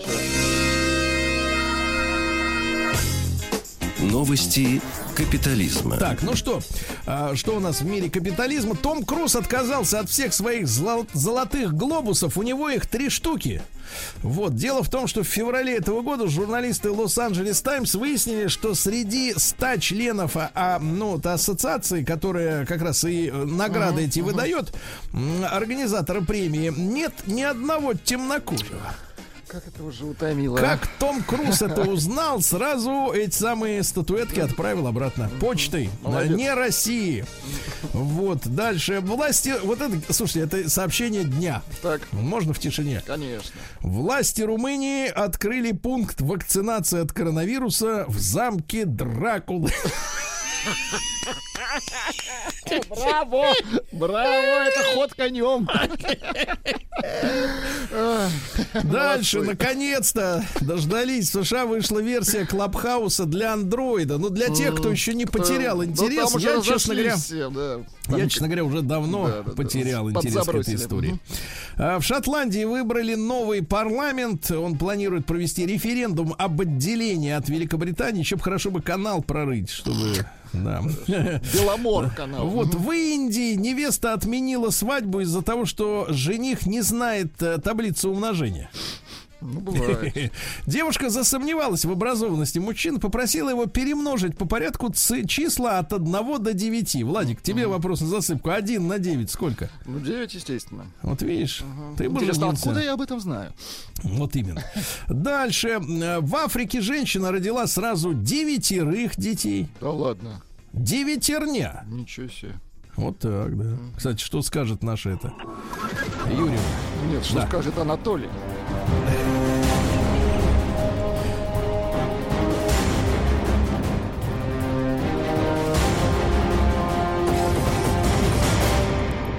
Россия криминальная. А Буквально для сравнения, чтобы вы понимали, что у нас, а что в России. Вот, например, в Италии, да, а, в Италии мужчина, который по документам был полностью слепым и получал э, э, Пенсию? по тысяче евро в месяц за это, а, водил автомобиль и пошел, так сказать, поменять права. Это вот что касается их криминала, да? Неплохо, А вот да. у нас, вот у нас. В Волгограде неизвестный обстрелял маршрутку из травмата. Вот, маршрутка ехала в сторону центрального рынка, возник конфликт между пьяным мужчиной и двумя молодыми людьми. Их высадили, мужчина начал стрелять, в том Конф- числе в маршрутку. Вот Конфликт такая интересов, история. да. Сотрудника Министерства спорта Ингушетии заподозрили в присвоении 932 тысяч рублей, выделенных из бюджета на организацию фестиваля культуры и спорта народов Кавказа. а. Ну как же можно? Да. Он Дальше... дома устроит эти дни фестивальные. Дальше, смотрите. Уборщик ранил полицейского в московском метро на бульваре Рокоссовского. Чем ранил? Полицейский э, решил Метлой? перекусить, Извините. перекусить и отправился в комнату приема пищи на станции метро. М, Там в этот момент находился уборщик, то есть сотрудник клининговой компании Да-да-да. метрополитена. Из официального документа, Владик, цитата. А, значит, э, в ходе конфликта сотрудник клининговой компании взял со стола кухонный нож и метнул его в сторону полицейского, ранив в бедро. Так он циркач выходит. Сергей Стилавин и его друзья. На маяке. Друзья мои, я приветствую всех тех, кто вернулся э, из э, с отдыха, да. Хотя мы с вами перед майскими праздниками выясняли, что далеко не всех, так сказать, э, далеко не всех в нашей аудитории коснулась вот э, эта возможность, да, именно передохнуть, потому что у многих накопились дела, да и по работе не уйти, понимаете, да. М, Вот, ну вот посмотрите, что за люди наши журналисты. Вот я, честно говоря, э, ну, как бы отношусь очень скептически. Меня когда спрашивают, Сергей Валерьевич, у вас как титровать? Вас как титровать? Титровать это на сленге, значит, какие, э, какие буквы подложить под ваше изображение? Вы кто, то есть, типа? Я всегда говорю, что я радиоведущий и публицист. Но журналисты, прошу меня не записывать, потому что, честно говоря, давно разочарован в определенном отсутствии этики, да? И вот, например, читаю заголовок следующий. В России хотят продлить майские праздники на постоянной основе. Так? Дальше текст. На вопрос россиян о том, стоит ли в будущем рассчитывать на продолжительные майские праздники, ответил министр труда и соцзащиты Антон Котяков. Чиновник отметил, что власти пока не планируют продолжить практику длинных выходных на майские праздники. Вот, а журналисты, когда они вот такой, такой, значит, выносят в заголовок новости вот такую фразу, они, в принципе, как бы что? Хотели сказать людям, да? А, то есть это вот такая дешевая замануха, но тем не менее, друзья мои, опыт получился, правильно? Вот, опыт мы поимели, вот этих длинных, не, не все, но многие поимели, да, я в том числе, спасибо за это огромное, вот и начальству моему непосредственному, и не непосредственному тоже. Так вот, друзья мои, давайте мы с вами сегодня подведем итоги, потому что мы перед майскими как раз с вами собирались и рассказывали друг другу о намерениях. О планах, да. Да-да-да, кое-кто куда-то собирался съездить, я помню. А, и сейчас мы проверим, как поездка удалась у, у него. Так вот, друзья мои, давайте короткий опрос при помощи телеграмма. Он работает без сбоев. Отправляйте, пожалуйста, единичку на наш номер плюс 7 967 103 5533. Это просто вот в сообщении цифра 1, и, и все. И это бесплатно, это очень хорошо. Вот. Правда, кэшбэка не будет. Вот. Единичку отправляйте, если ваши майские длинные праздники, выходные, каникулы, как угодно это называйте, прошли замечательно. То есть вот с большим чувством удовлетворения возвращаетесь к работе. Единичка. Двойка. Нет, вот нет такой позитивной оценки, да? э, Что-то не очень зашло. Хорошо. Ну, как-то вот или запомнил, запомнить нечего, или что-то не получилось, или просто как бы хандрите. Вот такая вот история, да. Ну и давайте большой разговор. 728-7171, наш телефон, код Москвы 495. Э, Что же удалось за эти э, длинные выходные, каникулы, да, м, действительно, вот какие самые сильные впечатления, может быть, новые знания какие-то, новые эмоции, да, получить? Где побывать удалось и что действительно вас, так сказать, впечатлило, правильно? Что запомнилось, да. Вот давайте, 728-7171, наш телефон. Э, еще раз напомню, WhatsApp, э, ну, WhatsApp не очень хорошо работает, а Telegram 72 плюс 7967 103 5533. Давайте, вот наш Вячеслав, на которого я намекал, он ведь у нас куда собирался-то? В Армению, по-моему, собирался. Да-да-да, у него какое-то Помните? шикарное был А вот тур. давай узнаем. Итак, Слав, доброе утро. Да. Доброе утро. Слав, ну можно сопоставить, вы человек грамотный в плане речи, ожидания и реальность. Полное разочарование. Полнейшее разочарование. Так, Вот просто вот не полнейшее, а полнейшее. так. И теперь сегодняшнее, вот вернее, ну как бы со вчерашней ночи больше на Кавказ я не шаг, не на Северный Кавказ. То есть в итоге, к сожалению, пострадал наш Северный Кавказ. До этого хотел же, я вам говорил, да, по идее, в Дагестан, Чечня посмотреть. И теперь я из-за вот этого Грузии и Армении не поеду вообще никуда. Ну, я а что вас там расстроило Я- так сильно? Ну, Вячеслав. Мгм. просто э, нет, испорченность европейской цивилизации, она на человека накладывает вот такой а, уже э, след, что все остальное, ну ты, тебе рассказывают о том, что вот это есть замечательное домашнее вино, а ты уже попробовал хорошего французского. Тебе расскажут, что вот это самый замечательный, потрясающий шашлык, но я шашлык сам умею делать в любом вообще раскладе. И когда тебя, а потом в конце еще, да, там, естественно, тебя перед э, вылетом заводят на рынок огромный ереванский, где тебе вдруг начинают рассказывать, о том, вот здесь настоящая армянская и э, фрукты, и соусы, и, тыр-дыр-дыр-дыр, и специи. Ты говоришь, ребята, у нас все это есть. Они говорят, да у вас все не то. Я говорю, что что, у меня на шарап китайская подделка, у меня мука китайская подделка, вода китайская подделка. Ну о чем вы говорите? Вы же привозите мне доехать, долететь два часа, а доехать в фуре полтора дня. У меня такие же есть абрикосы, персики, клубника. Ай-яй-яй. Именно ваши, Мгм. ребята. Огорчился говоря, Вячеслав. да, Огорчился, очень понятно. больно. Итак, э, пробовал. А, а в чем причина, Владик? Пробовал французское вино. вот в Пробовал чем проблема. до этого. Да, В этом жаль, проблема. Жаль. Давайте Павла из Санкт-Петербурга. Говорите. Итак, друзья мои, очарование или разочарование? Павлу 27. Паш, доброе утро. Да. Доброе утро, Сергей Валерьевич. Да. Ну, что удалось, так сказать, нового получить, позитивного? Ну, мы отправились э, в славный город Сочи. Так. Прямо как Мгм. в пятницу на туда прошлой неделе, получается, на машине. Так. Два дня туда, два дня обратно. Недельку там зарядились солнышком, пока в Петербурге были дожди. В целом, очень даже хорошо. Так, время. ну что-то, что-то самое яркое вас, э, так сказать, впечатлило. Может быть, э, попугай в дендрарии за деньги, Может, который документы у вас где-то проверили. Дендрарий Ну, что-то такое были. яркое, Вы- действительно.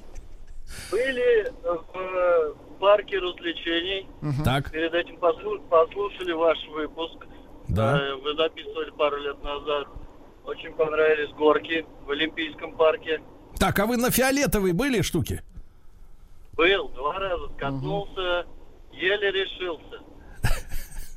А два раза первый Ну, раз это не, надо, не поняли, Владик, что Владик? Владик, это надо натощак, понимаете, Конечно, натощак. конечно. Либо если хотите просто почистить организм, то тут можно и не натощак, да. Но жалко других э, туристов. Так, прекрасно, смотрите, Хорошо, понравилось, несмотря на то, что 4 дня в дороге провели люди хорошо. Давайте из Санкт-Петербурга Артемий дозвонился. Так. А? Доброе Да. утро. Да, да, Артемий, доброе утро. Ну, что, что удалось за этих длинные каникулы вот позитивного вынести самого яркого? Ну, как вы помните, я планировал залить фундамент э, за вот эти праздники. Да. Вот, но, к сожалению, не получилось. Естественно, не получилось. Вот, э, погода, ну, не погода, конечно, там э, внесла свои коррективы. Снег, дождь. э, ита- итальянцы, к сожалению, оказались, да, не, не, не очень э, готовы к снегу, поэтому все, конечно, затянулось. Вот, и Мгм. сейчас мы еще на неделю на две затянули этот процесс. Ай-яй-яй. То есть не залили фундамент, да? Не залили. залили. Не залили, так, хорошо. Товарищи, обязательно голосуйте. Единичку через Телеграм, плюс 7967 103 55. Прекрасно прошли майские праздники, да, у вас лично. Замечательное ощущение. Вот ощущение, что праздники прошли хорошо. Двойка или никак, или плохо. Вот давайте посмотрим в целом. Давайте Юленьку послушаем. Юленька, доброе утро. Да. Доброе утро. Юленька, откуда вы, душа моя? Так, Из Санкт-Петербурга. так.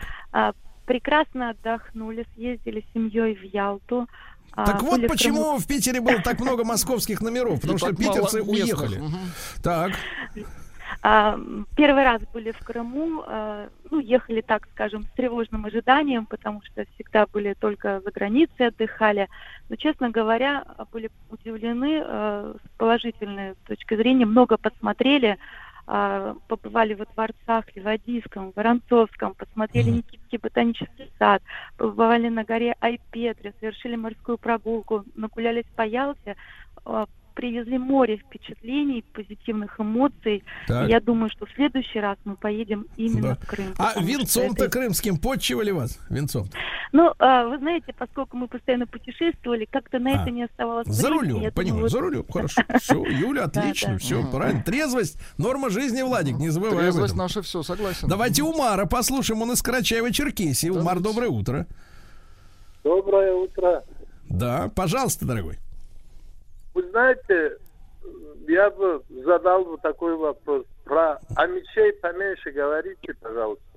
И во-вторых, Умар, это спасибо большое, но это тема Это прошлого не по часа. теме, Умар. Да, это не по теме. К Про сожалению. мечей. Как это про мечей можно поменьше Ну, говорить? А почему мы должны молчать? Да, когда такое происходит. Да-да-да. Про мечей поменьше. Но ты, Владик, запомни, ты поменьше и говори. Хорошо, про мечей больше ни слова. Вот что пишут люди. Так, э, Сергей Лагунов пишет. Отличные майские надо всегда. Так, у меня была шестидневка, за один день успеваю отдохнуть, а тут сказка. Сделали длинные выходные сами себе, пишет Андрей. Взяли отпуск, полетели смотреть Египет. Андрей. Ничего себе. Екатерина пишет, я посетила столицу, видела репетицию самолетов перед парадом. Такого я бы нигде не Что увидела. значит репетицию самолетов? Ну, они пролетали, да, была, была репетиция. Репети- Репетиция. Репетируют самолеты. да. Пролета самолета. Пролета, Давайте пролета, по-русски да. говорить. Давайте Илью из Подмосковья Давайте. послушаем. 33 года ему. Илюш, доброе утро. Да. здравствуйте, господа. Да, здравствуйте, А. товарищ. Да. Да-да-да, товарищи, как мне сказали, кончились. Ладно, только... Ладно. Сначала господа все в Париже, потом товарищи Да, все да, да. кончились. лет Что же осталось?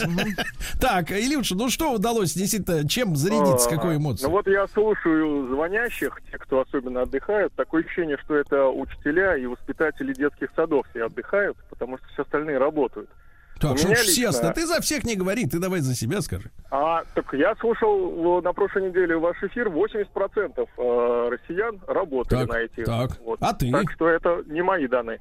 Я, я уволился с работы, собрался делать ремонт. Думаю, ну вот сейчас майские праздники, их же объявили нерабочими днями. Что Так. такое нерабочие дни, честно говоря, до сих пор не знаю.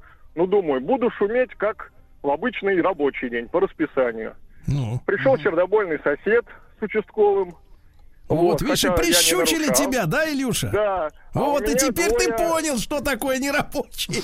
Да, да, да. А ты бы что, кайлом там долбил бы стену себе? А Конечно, у меня час двое тебе. Вот и все, и хватит. Сегодня давай долбись, сегодня начинай. Сегодня можно.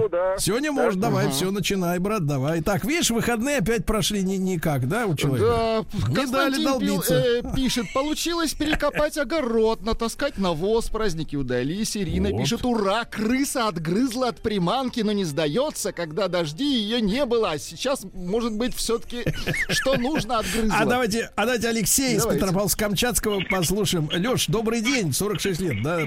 Как провели майские? Да. Здравствуйте, отлично провели. Начиная с 30-го и до, до- до 11-го, как вообще, как в один миг прошел. То есть. Да, ну что-то вот самое яркое впечатление это какое?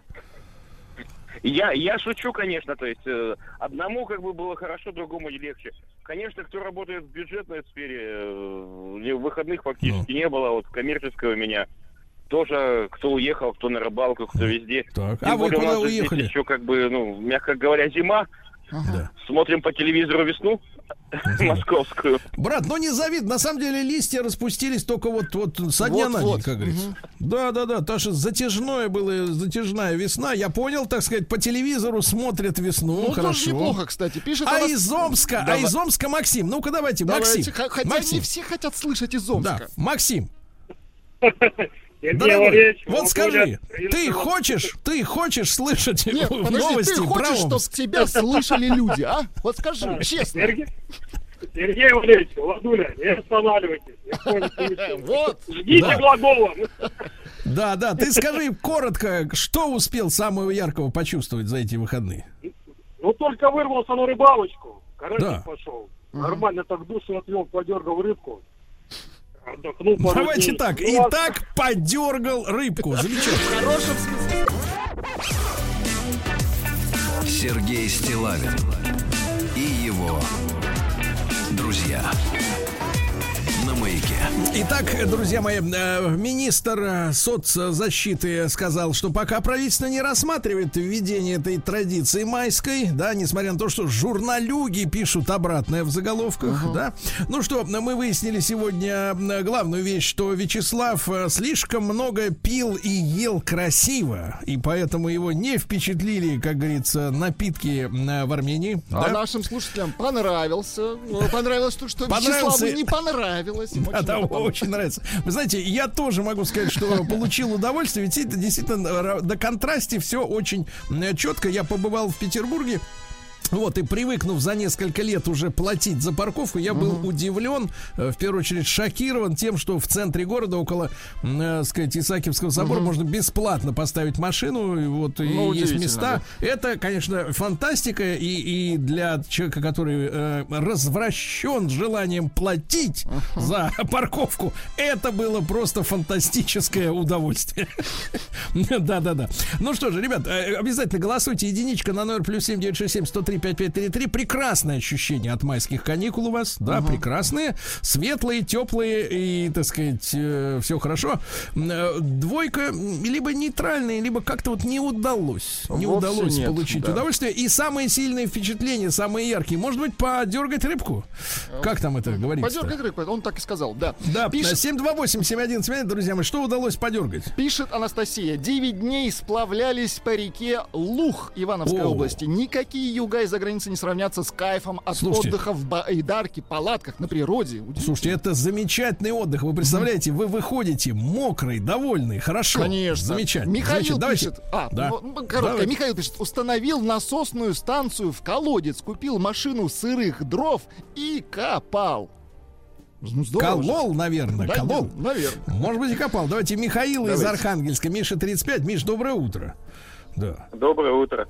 Да, Мишань, ну вот самое сильное впечатление, что вот тебя порадовало? Пять дней на болоте, на гуся. На гуся. Так. Бил его. Ну, конечно, конечно. А ты один был на болоте или с товарищами? Нет, с товарищами, с товарищами. да. Товарищами. Так, ну, печень в порядке. Подождите, а гусь один и на всех товарищей? Сколько набито Да, да, гусей? да, да. Мгм. Десять замучил. Десять? Ничего себе. Десять? Куда ж тебе столько-то, родимый? Продавать, Ладно, наверное. Мишаня, хорошо. Так, бил гуся, хорошо. Давайте, так сказать, Ольгу из Московской Давайте, области послушаем. Оль, доброе утро. Да. Доброе утро, Сергей. Да, Оль, пожалуйста, как вам, с чем запомнились эти майские? Э, Чем мне запомнились майские праздники? На 9 мая мы были в Оржевском районе. Да. Э, У нашего друга там захоронен дед. Нашли мы его три года назад в братской могиле. И вот уже третий год мы посещаем это место. Мгм. И в этом году нам удалось встретиться, познакомиться с поисковиками, которые тоже приехали навестить своего деда. Ребята оказались из Коми СССР. Мы с ними говорили о поисковом движении. В общем, с нами были наши дети, племянники. И нам удалось их немножко погрузить в эту тему, именно вживую, скажем так.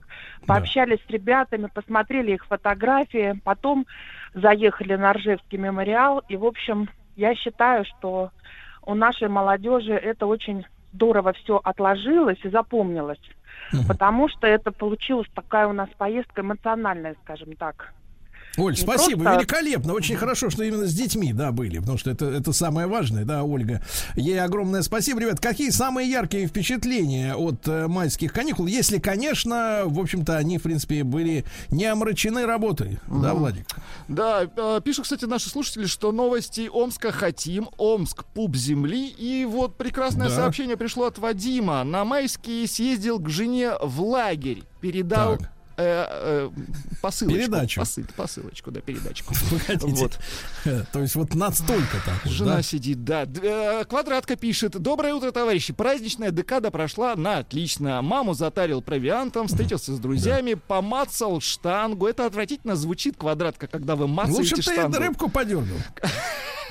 Да. Да. А представьте, какой декабрист, да? То есть жена сидит, а он к ней передачи водит. Так. Дарья пишет, сын приехал из Беларуси в полном восторге. Да. Так, доброе утро. За праздники... э, да, за праздники успели немного поработать, съездить в Москву. С сыном посетили театр Натальи Сац.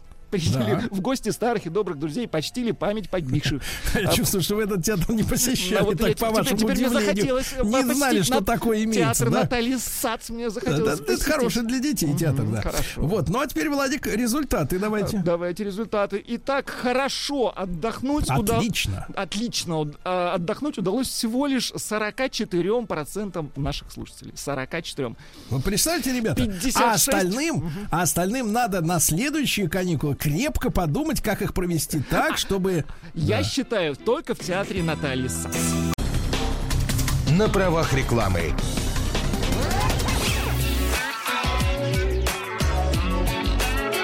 Сергей Стилавин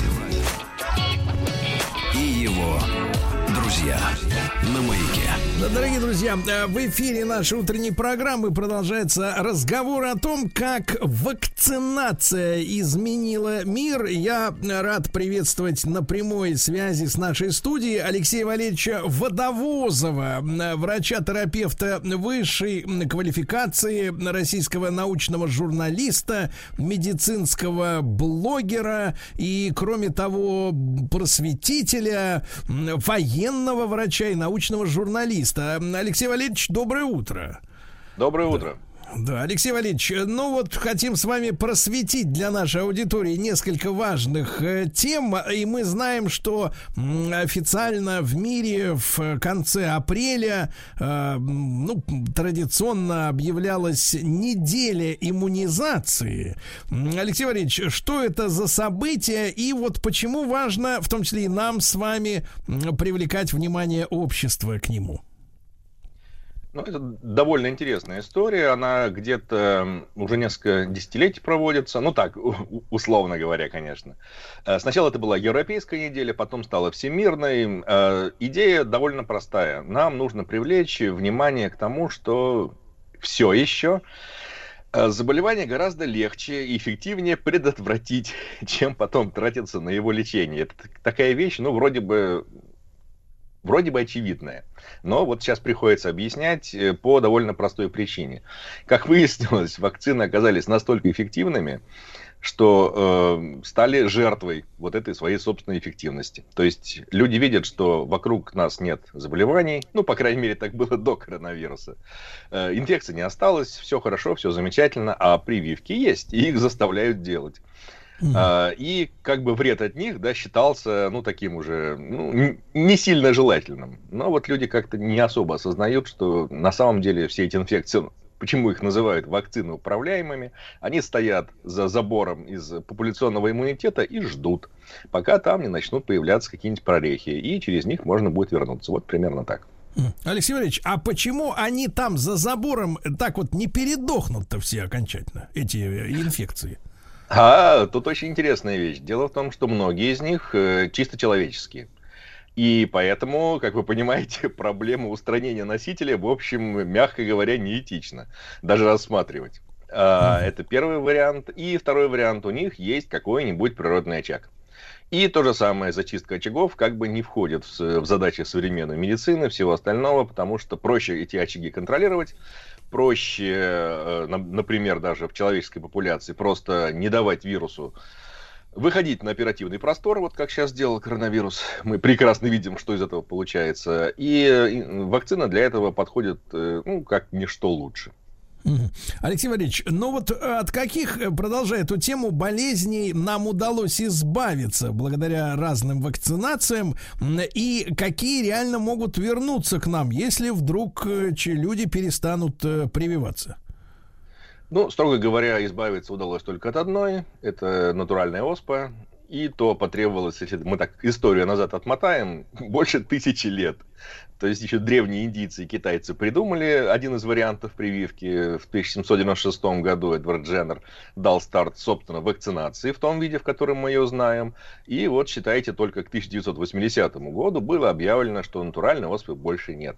Ну что нет? Имеется в виду, что нет э, случаев среди людей. То есть это чисто людская инфекция.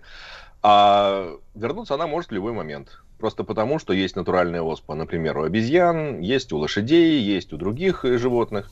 И э, с ней мы пока как-то не особо справлялись. И надо сказать, что вернуться-то может любая. Вот любая из тех, которая стоит за забором из популяционного иммунитета, потому что мы только этим забором их и сдерживаем. Э, если падает процент, например, 95 и ниже по коре, мы получаем вспышку кори. Если там по полиомиелиту, например, у нас до сих пор есть проблема, это как бы следующий кандидат на изгнание, но в основном они обращаются сейчас, остались в таких странах, как Пакистан и Афганистан. Как понимаете, не самые стабильные, что в экономическом, что в политическом, что в прочих э, аспектах, да, там отстреливают прививочные бригады, в общем, похоже, что не получится у нас быстро от этой инфекции в том числе избавиться. А так все остальное, и холера, и краснуха, и прочие-прочие вещи, они регулярно возвращаются. Друзья мои, ну с нами на связи Алексей Валерьевич Водовозов, э, врач, военный врач, научный журналист и блогер-просветитель в медицинской сфере. Ну и, конечно, там ключевой вопрос, да, сего, там, минувшего э, года и нынешнего, это возникновение, так сказать, антипрививочников. Вот. Э, э, что, как вы думаете, и как человека, как специалист и как блогер, то есть человек, который работает с информацией, вот что подстегивает возникновение этих, э, так сказать, страхов, которые облекаются в статьи, там, выступления, э, блог, блог, блогерские какие-то заметки. Почему возникают вот эти антипрививочники? Ну, надо сказать, что они возникли практически сразу, когда возникла вакцинация, то есть где-то в 18 веке. А, если мы посмотрим э, карикатуры начала 19 века, то, в общем, от современных они как не сильно отличаются. То же самое, там из рук людей привитых растут коровьи головы, у людей вырастают хвосты, люди начинают ползать на четвереньках, мычать и прочие вещи творить. То есть э, эти идеи до сих пор поддерживаются. И до сих пор говорят, что после вакцинации, вот сейчас после коронавирусной, да, мы получаем трансгенных людей. Uh, так что, да, это в основном, конечно, связано с чем? Э, со страхом неизвестности. Uh, дело в том, что uh, мы, когда вакцинируемся, мы позволяем некую субстанцию внутрь себя вводить. Да, абсолютно добровольно и поголовно. Потому что болезнь, она все-таки поражает не 100% населения, поэтому есть у людей такая надежда, ну, что вот мимо меня-то пройдет.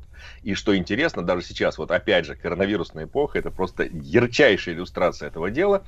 А, очень много людей, которые говорят, что, ну, смотрите, уже год прошел, а я не заболел значит, все хорошо. Значит, мне и болезнь мимо меня пройдет, я никуда не хожу, я сижу дома, мне замечательно, и прививаться не надо. То есть прививка это некая м, такая манипуляция, да, которая делается вроде бы против воли человека и может потенциально нанести ему вред. Потому что если ничего не делать, вреда не будет. Вот это такая штука. Это первый момент. И второй момент. Э, люди, к сожалению, очень слабо себе представляют, как это работает. И приходилось даже видеть в антипривычных сообществах такую вещь, что ну зачем мы вводим эти химические прививки? Давайте возьмем ослабленную часть вируса, введем в наш организм это, и получим натуральный естественный иммунитет. То есть антипрививочники прошлись по кругу и изобрели вакцины, можно сказать так. Угу. Алексей Валерьевич, ну вот э, э, какие вы выделили бы такие самые яркие мифы вокруг вакцин? Ну, вы слышали наверняка, естественно, как и все остальные, связь э, вакцины с появлением, э, опять же, извините за тавтологию, связи 5G, да, что внутри организма микрочип начнет командовать человеком. Потом неоднократно слышал историю о том, что вакцина, например, а, заставляют прогрессировать аутизм. Ну, тут разные вещи, да, что увеличение да, числа да, да. аутистов а, кто-то связывает с вакцинами, кто-то, наверное, с противозачаточными таблетками, еще с какими-то вещами, или с психотропными значит, приемом э, препаратов. Вот э, к этой, ко всей э, когорте, так сказать, мифов и таких историй, как вы относитесь? Ой, ну как, с исследовательской в основном целью и с грустью, потому что это приходится разъяснять. Э, тут, э, как вы понимаете, да, действительно, каждая эпоха приносит как бы свои добавки. И сейчас один из распространенных мифов о том, что вот, да, действительно, после вакцины мы получаем неких трансгенных людей. Это в основном, конечно, касается МРНК-вакцин и векторных вакцин, потому что они там содержат какую-то генетическую информацию от вируса. Все, что это означает, что все, это это встроится в нас, это будет с нами навсегда, мы начнем там что-то производить не то и прочие вещи. И да, действительно, и еще один, наверное, такой э, до сих пор живучий и очень такой мощный миф, который не убирается никак, это что лучше мы переболеем. Да, то есть нечто естественное, болезнь естественна для человека, а, она получается более эффективной в смысле э, того, что иммунитет после нее действительно гораздо более мощный чем после прививки. И вот тут, как вы понимаете, да, начинаются большие проблемы. Вот особенно сейчас коронавирус их очень ярко подчеркнул. Потому что мы ровным счетом об этой болезни сегодня толком ничего не знаем до конца. То есть, да, конечно, мы выделили вирус, мы разобрали его на запчасти, да, посмотрели, как, какие у него там нуклеотиды внутри, сделали вакцину на этой основе. Это все, конечно, здорово. Но, например, выяснилось, что после коронавируса возникает постковидный синдром. Это а, такая очень интересная штука, которая месяцами может оставаться у людей. Это и выраженная слабость, и одышка, и кашель, и там нарушение э, обоняния и вкуса, и прочее, прочее до 20 симптомов и сохраняются месяцами. Угу. Это после переболевания, после натурального, естественного, который вроде бы должен был сработать. Э, прививки в этом смысле вещь, ну, то есть как, мы говорим всегда, что медицина оперирует вероятностями, во-первых, и отношениями рисков. Так вот, при любом раскладе, это вот показано десятилетиями, да, и сколько мы там используем вакцины, что при любом раскладе безопаснее вакцина получается так они гораздо лучше изучены, да, они сделаны специально, поэтому мы точно знаем, что там внутри. Мы их проверяем в клинических исследованиях, знаешь, мы знаем, как они действуют. Мы их используем годами, десятилетиями, то есть накапливаем опыт побочных эффектов и прочая вещь, да, то есть мы это изучаем и знаем хорошо. А вот болезни мы знаем гораздо хуже. Поэтому у нас получается так, что да, конечно, мы обмениваем риски чрезвычайно малые при вакцинации на очень большие при естественном течении заболевания. Но вот, да, неоднократно приходилось слышать даже от людей, ну, вроде бы с техническим образованием, которые считать должны уметь и понимать, что такое вероятности в том числе, что, смотрите, у нас нет инфекций сейчас. Ну вот какая у нас вероятность встретиться с тем же полиомиелитом? Ну, минимальная. А вакцины против них есть. А вред от этих вакцин есть, да, то есть есть какие-то осложнения, есть побочные эффекты и прочие вещи. Зачем нам в этом, при, при таком раскладе прививаться? Но эти люди делают вывод немножко на искаженных данных, да, то есть да, у нас нет сейчас такого большого количества инфекций. Почему? Потому что вот тот самый вакцинный щит. Именно из-за прививок у нас нет этих самых вакци... Э, вернее, инфекций.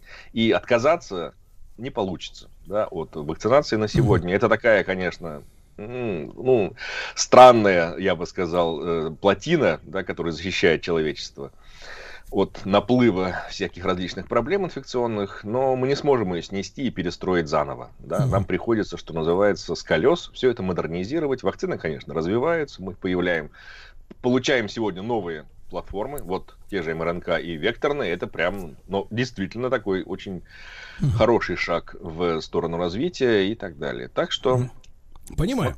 Алексей Все Валерьевич, а вот да. что касается встраивания, значит, генно измененных, э, э, да, так сказать, клеток да, да. Э, в, в ДНК-структуру человека, то есть началось все с того, что вот кукурузу генно-модифицированную съешь, все, он тебя уже да, перепроверил. Уже дети другие, понимаете, дети другие уже. Вот, а да. здесь совсем прямо в кровь, в кровь матушку прыскают. Вот э, действительно встраиваются или нет? Вот как это объяснить человеку без технического образования? А, вот как раз без технического, если у него естественное образование, он, может быть, даже поймет лучше. Но на самом деле все очень просто. Конечно же, используются те вирусы, которые, ну, например, в векторных вакцинах используются те вирусы, э, у которых геном, в принципе, не встраиваем. Да? То есть вот аденовирусы, они не умеют встраивать вообще в принципе. Даже боевые, настоящие, да, то есть те, которые вызывают наши болезни, они этого делать не умеют, не встраивают. Кто умеет? Ну, ВИЧ, например. Вот этот умеет но мы как бы с ним и не контактируем именно из-за его вот этих очень странных свойств. А, тут нужно понимать, что а, если мы, например, изменяем ген, ну, той же кукурузы или еще чего-нибудь, да, то он реализуется исключительно внутри кукурузы. То есть оно превращается, вот эта вот вся генетическая информация, она превращается в белки, по сути, да. У нас же гены для чего сделаны? Для того, чтобы штамповать белки. Из этих белков потом может э, возникнуть либо фермент там, например, какой-нибудь, либо регуляторный белок, либо даже то, что мы можем съесть, например, да, использовать для пищеварения. Так что мы-то с вами на самом деле тоже продукт генетической модификации, если смотреть со стороны наших родителей.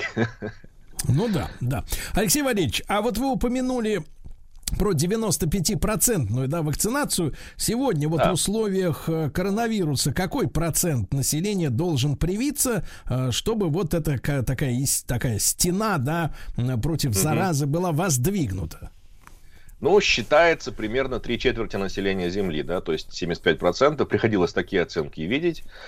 Ам, Тут еще важная вещь, да, чтобы ну- нужно понимать, что такое коллективный иммунитет, да, то есть это на- набор людей э, со стерилизующим так называемым иммунитетом. Не в том смысле, что он лишает фертильности людей, нет, не в этом, а в том, что он не дает инфекции развиваться в полнопа- такую ра- раскрываться в полный рост, да, э, и распространяться среди людей, то есть передаваться по цепочке. Вот если у нас вакцина прерывает эту самую цепочку, да, вот мы считаем, что этот человек у нас входит в коллективный иммунитет. Вот таких нам нужно три четверти населения Земли.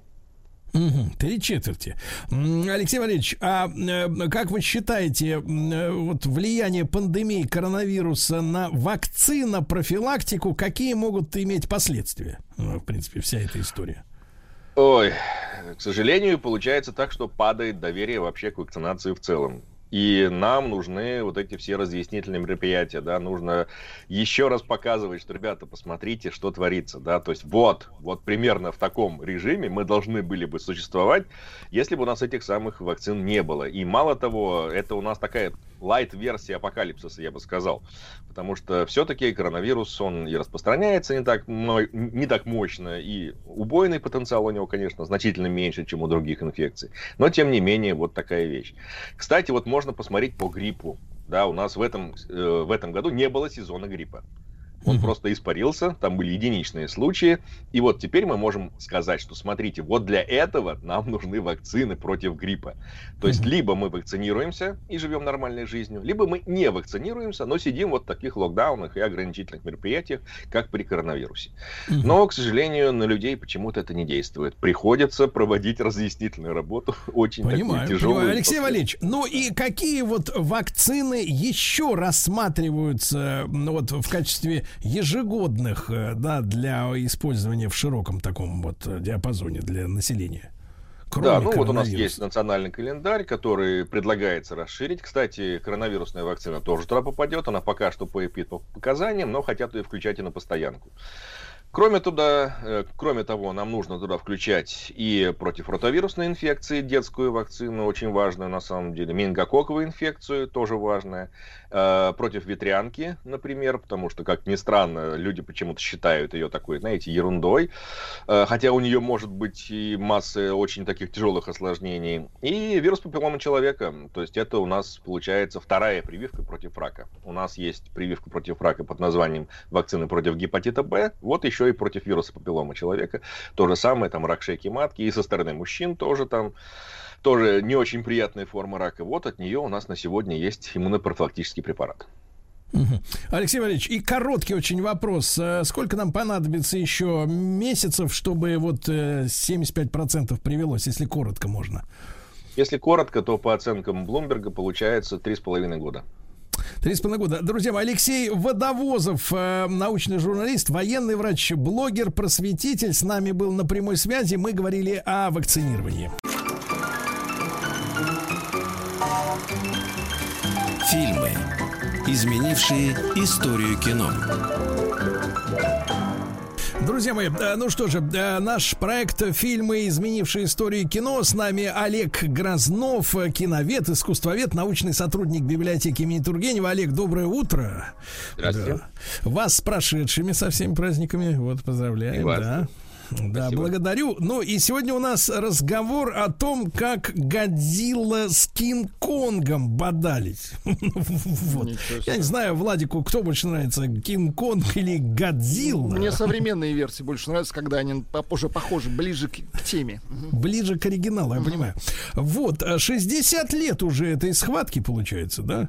Э, И сегодня мы об этих, э, об этих героях поговорим. Вот, Олег, может быть, вопрос э, как бы такой немножко абсурдный, но в чем есть значение первого Кинг-Конга, если, если оно действительно имеется, с вашей точки зрения? Оно, оно огромно, это вопрос не абсурдный. Этот фильм э, повлиял на развитие кинематографа в целом. Он не случайно признается периодически величайшим хоррором, то есть величайшим фильмом ужасов в истории.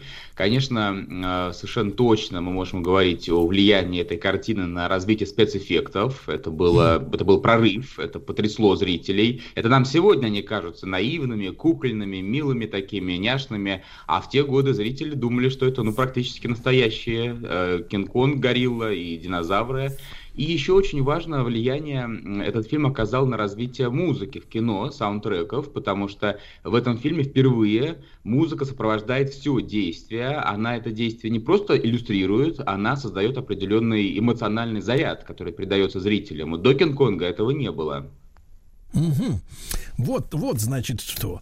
А, Олег, а вот именно что касается технологии производства спецэффектов, а была ли разработана целая, может быть, технологическая цепочка новая для этого?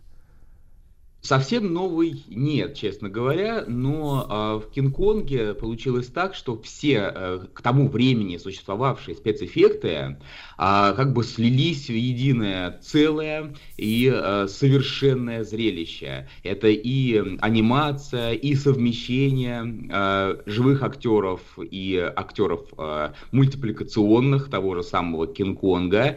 И это все было сделано на таком высоком уровне, что тут тоже можно говорить говорить о большом прорыве, потому что э, те или иные спецэффекты, те или иные технологии существовали уже, но вот в таком масштабе они практически никогда не применялись. А как вы думаете, а вот что пом- помогло создателям э, действительно вот все это воедино сплести? Ведь это, наверное, не дешевое было удовольствие, да? Ведь кино это дорогое производство. Да, но э, в те годы как раз э, большим спросом пользовались э, фильмы об экзотических странах, о путешествиях и о э, монстрах древних. Например, в 25 году вышел фильм «Затерянный мир» по Конан Дойлю. Конан Дойлю он нравился. Как раз вот эта вот э, картина собрала хорошие э, деньги в прокате, и поэтому продюсеры понимали, что в принципе проект может и должен окупиться. Еще, кстати, была очень популярна обезьянья тема. Тарзан, в частности, или выходили такие фильмы, как «Ингаги», где обезьяна спаривалась с женщиной женщиной. Вот все это зрители очень любили. Ну и мы понимаем же, да, что как раз э, в то время происходил расцвет дарвинизма, наверное, да, и да. Э, всей этой истории с тем, что вот сейчас, сейчас мы осуществим какой-нибудь очередной прорыв, там бессмертие сделаем, вот, или обезьяну очеловечим. Ну, то есть это было на волне вообще такого научной, передовой научной мысли, да, как фактически у нас Кинг-Конг. А, Олег, а вот фамилия Исаака Бабеля как-то связана с с Кинг-Конгом? Представьте себе, да, хотя в это может быть сложно поверить, но создатель Кинг-Конга, отец Кинг-Конга, если его так можно назвать, Мэриан С. Купер, он был режиссером, он был продюсером, он придумал, собственно говоря, вот этот сюжет про гориллу огромную и девушку. Вообще был человеком выдающимся, он был путешественником, он ездил в Эфиопию в свое время и в Юго-Восточной Азии тоже, какие-то приключения у него были. Так вот, начинал он свою деятельность как журналист, а потом как военный. Он участвовал в Первой мировой войне и он же воевал как летчик, э, участвовал, вернее, в э, советско-польской войне. И он попал в плен, попал в советский плен. Он там провел, по-моему, месяцев это 9, даже книгу написал автобиографию. И вот в плену находясь, он встретился с писателем Исаком Бабелем, который вроде как его интервьюировал. Вот оно как все закрутилось-то, да? ну, то есть просто эпизод э, биографии, да, его личной. Да, да. Угу. А, Олег, а в принципе, сам по себе Кинг-Конг, э, вы считаете этот фильм э, развлекательным или он действительно тянет, э, ну, несмотря на все вот эти кажущиеся сегодня няшными эффекты, а, все-таки шедевром кинематографического искусства? То есть это серьезное кино или вот такое ширпотреб такой на, на, да, на день, на два? Э, это бесспорный шедевр. Э, когда я первый раз его увидел, я был просто потрясен. Потом я его смотрел еще несколько раз. Это, а, с одной стороны, конечно, картина развлекательная, с этим нельзя спорить. Она снята для того, чтобы зрители платили деньги. Но, с другой стороны, это такой, мне кажется, очень, личный проект для Мэриана Эсса Купера, для режиссера этого фильма, потому что он, как я уже говорил, сам был э, таким любителем приключений. И вот это своеобразная сказка, которую он создает для себя самого и для нас, для всех. Это именно сказка. Вот в этом ключе, мне кажется, этот фильм нужно воспринимать. И это, конечно же, очередная версия «Красавицы и чудовища». Тут у нас есть и прекрасная девушка, в которую влюбляется некая жуткая тварюга, в данном случае горилла, и фактически история вот этого очарования красотой. И даже в финале фильма говорится, что Кинг-Конга убили не самолеты, Кинг-Конга убила красота. То есть это вечная тема. И, кстати сказать, однажды великого французского поэта, сюрреалиста Поля Илюара пригласили годы в 30-е, 40-е в киноклуб какой-то. Говорят, вот будешь у нас выступать? А он говорит, а у вас Кинг-Конга будут показывать? То есть это такое очень высокое признание. Олег, ну вот вы упомянули слово сказка, да? Мы привыкли, что сказка ложь, давней намек, добрым молодцам, да, Владик, урок. Ага. Вот, то есть в сказке есть всегда какая-то мораль. А вот в Кинг-Конге есть э, какая-то вот э, мораль-то, если это все придумано и, в общем-то, в принципе, еще и хоррор к тому же, да? То есть главная задача э, человечка в зале, так сказать, пощекотать ему нервы. Я думаю, что мораль такая номер один, вывод номер один, я его уже озвучил, красота побеждает все, даже можно Достоевского приплести, красота спасет мир или красотой мир спасется. И еще, этот фильм, мне кажется, очень близок с таким произведением а, английской и русской литературы, а, чуть более, а, в чуть более позднее время созданном, Лолита, я имею в виду Набокова, потому что и там, и там речь идет о такой всепожирающей страсти, а, в данном случае о страсти обезьян, обезьяны, то есть даже не человека. И эта страсть, она уничтожает на своем пути все. Это то, грубо говоря, как любить не надо. Это любовь, которая не созидает, это любовь, которая разрушает и пожирает. Так же, как любовь Гумберта Гумберта к Лолите, по крайней мере, в начале романа. Ну, то есть он, э, Кинг-Конг, руководствовался гормональным взрывом в себе. А, вот я чувствую, это оригинально, так сказать, вывод, да. А, друзья мои, а Олег, какие сцены вырезали из оригинального фильма и почему? Мы понимаем, что в принципе, да, э, ну, ну, ну сегодня нам кинематограф, э, так сказать, подается как совершенно свободный жанр, да. Нет худсоветов в Советском Союзе. Вот я как-то знакомился с информацией о том, что, ну, буквально там пару десятков лет, по-моему, назад или даже чуть э, раньше отменили в Италии э, специальные приемные комиссии, которые, значит, вот э, оценивали художественное достоинство и моральные качества ленты. В Америке был такой пакт, да, вот начиная, по-моему, с 30-х или даже 20-х годов, когда спецкомиссия не допускала насилия, там, излишней крови и так далее. С этим всем расправились. Вы меня, может быть, как-то подкорректируете, по-моему, по-моему, в 70-е годы. Вот. Э, и э, ну, мы понимаем, что фильм создавался в период вот этой цензуры. Советской, антисоветской, какой угодно, но э, нравственность блюли, да? И, соответственно, вот что за сцены исчезли из оригинального фильма? Э, самое любопытное, что как раз фильм создавался за год до введения цензуры. Вы упомянули а. пакт, не пакт, это кодекс Хейса. Он был да. официально уже в полную мощь запущен в 1934 году, а да. фильм на экран вышел в 1933 году. Отменили его в 69-м где-то примерно, в 68-м, 67-м, точно не помню. Так вот, а, этот фильм вышел на экраны, в общем-то, еще в более или менее э, свободном мире, а, со всеми э, возможными сценами насилия, а потом для того, чтобы продолжать его прокатывать, нужно было какие-то сценки оттуда вырезать. И действительно, на протяжении определенного времени сцены из фильма вырезались. Это, конечно, сцена насилия прежде всего, когда какие-нибудь большие животные э, пожирали или калечили каких-нибудь маленьких существ, например, людей. И эта сцена в которой Кинг-Конг своей огромной похотливой ручищей раздевает главную героиню, конечно, не до гола. Он просто снимает свою верхнюю одежду. Снимает И эта сцена плащ. Очень... Ну, структурно хочет понять, как типа устроено. Того, да, шубу.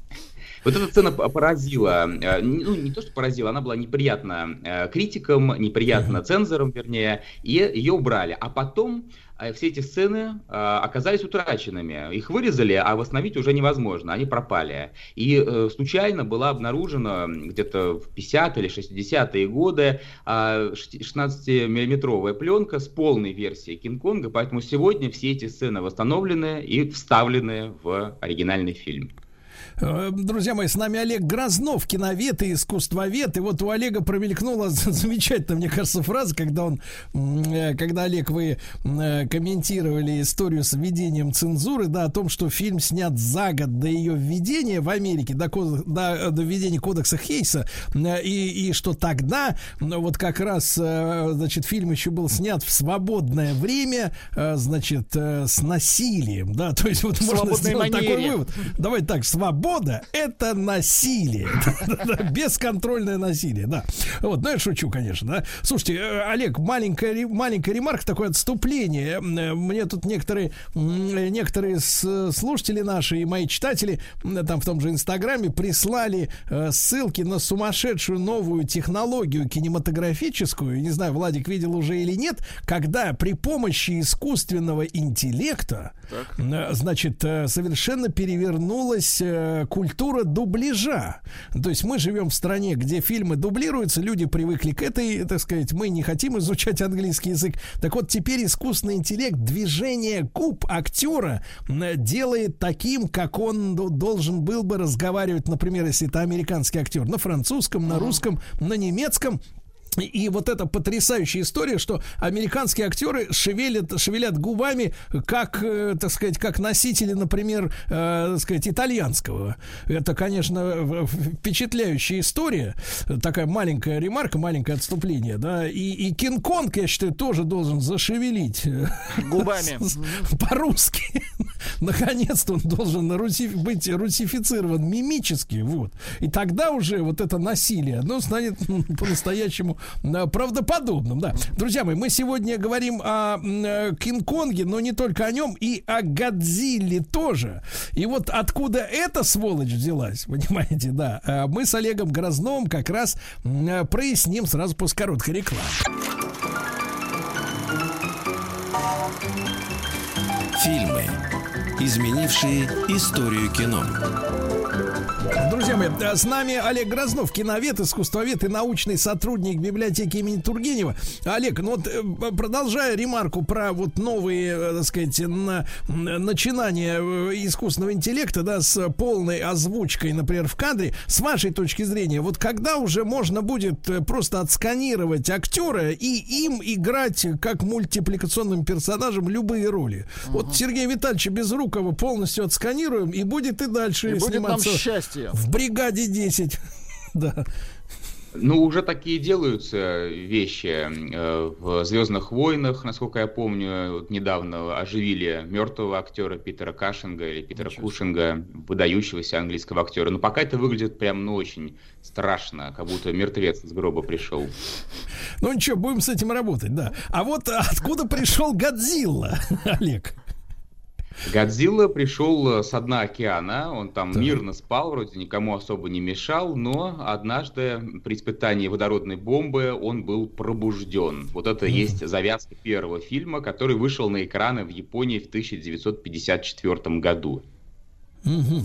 Понимаю. И как же вот возникла идея, так сказать, обезьяну вот с этой подводной жабой-то, э, так сказать, скрестить, вот, э, скрестить в одном фильме? Ну, дело в том, что подводная жаба вообще, она такая не... Она очень коммуникабельная. Ей обидно как-то и одиноко, когда никого рядом нету, поэтому она, собственно, всех и убивает, и крушит города, особенно Токио. И японцы уже довольно давно придумали ее с кем-нибудь э, сочетать. Э, Годзилла, э, об этом существе снято 36 фильмов, 36 фильмов, периодически с кем-то встречается. Она с кем-то, а он, вернее, Годзилла же самец, он с кем-то все время сражается, с бабочкой Мотрой, с Батрой, с какими-то еще уродами. И вот э, в 62 году вышел на экраны фильм «Кинг-Конг против Годзиллы». Это совместная картина японо-американская, хотя снималась она в основном японцами, режиссер Исира Хонда, это режиссер первого фильма. Это вот тот момент, когда эти два монстра друг друга впервые повстречали. Угу. Олег, ну то есть я так понимаю, что нашим слушателям, чтобы получить полное представление, надо посмотреть 36 фильм про Годзиллу. И если вдруг на память помните, сколько про Кинг-Конга? А про Кинг-Конга, ну, меньше 10 точно. Меньше 10. То есть, ребята, в 50 уложимся точно, да? И тогда весь фарш. Олег Грознов, киновед и искусствовед, с нами был. Ему огромное спасибо, как всегда.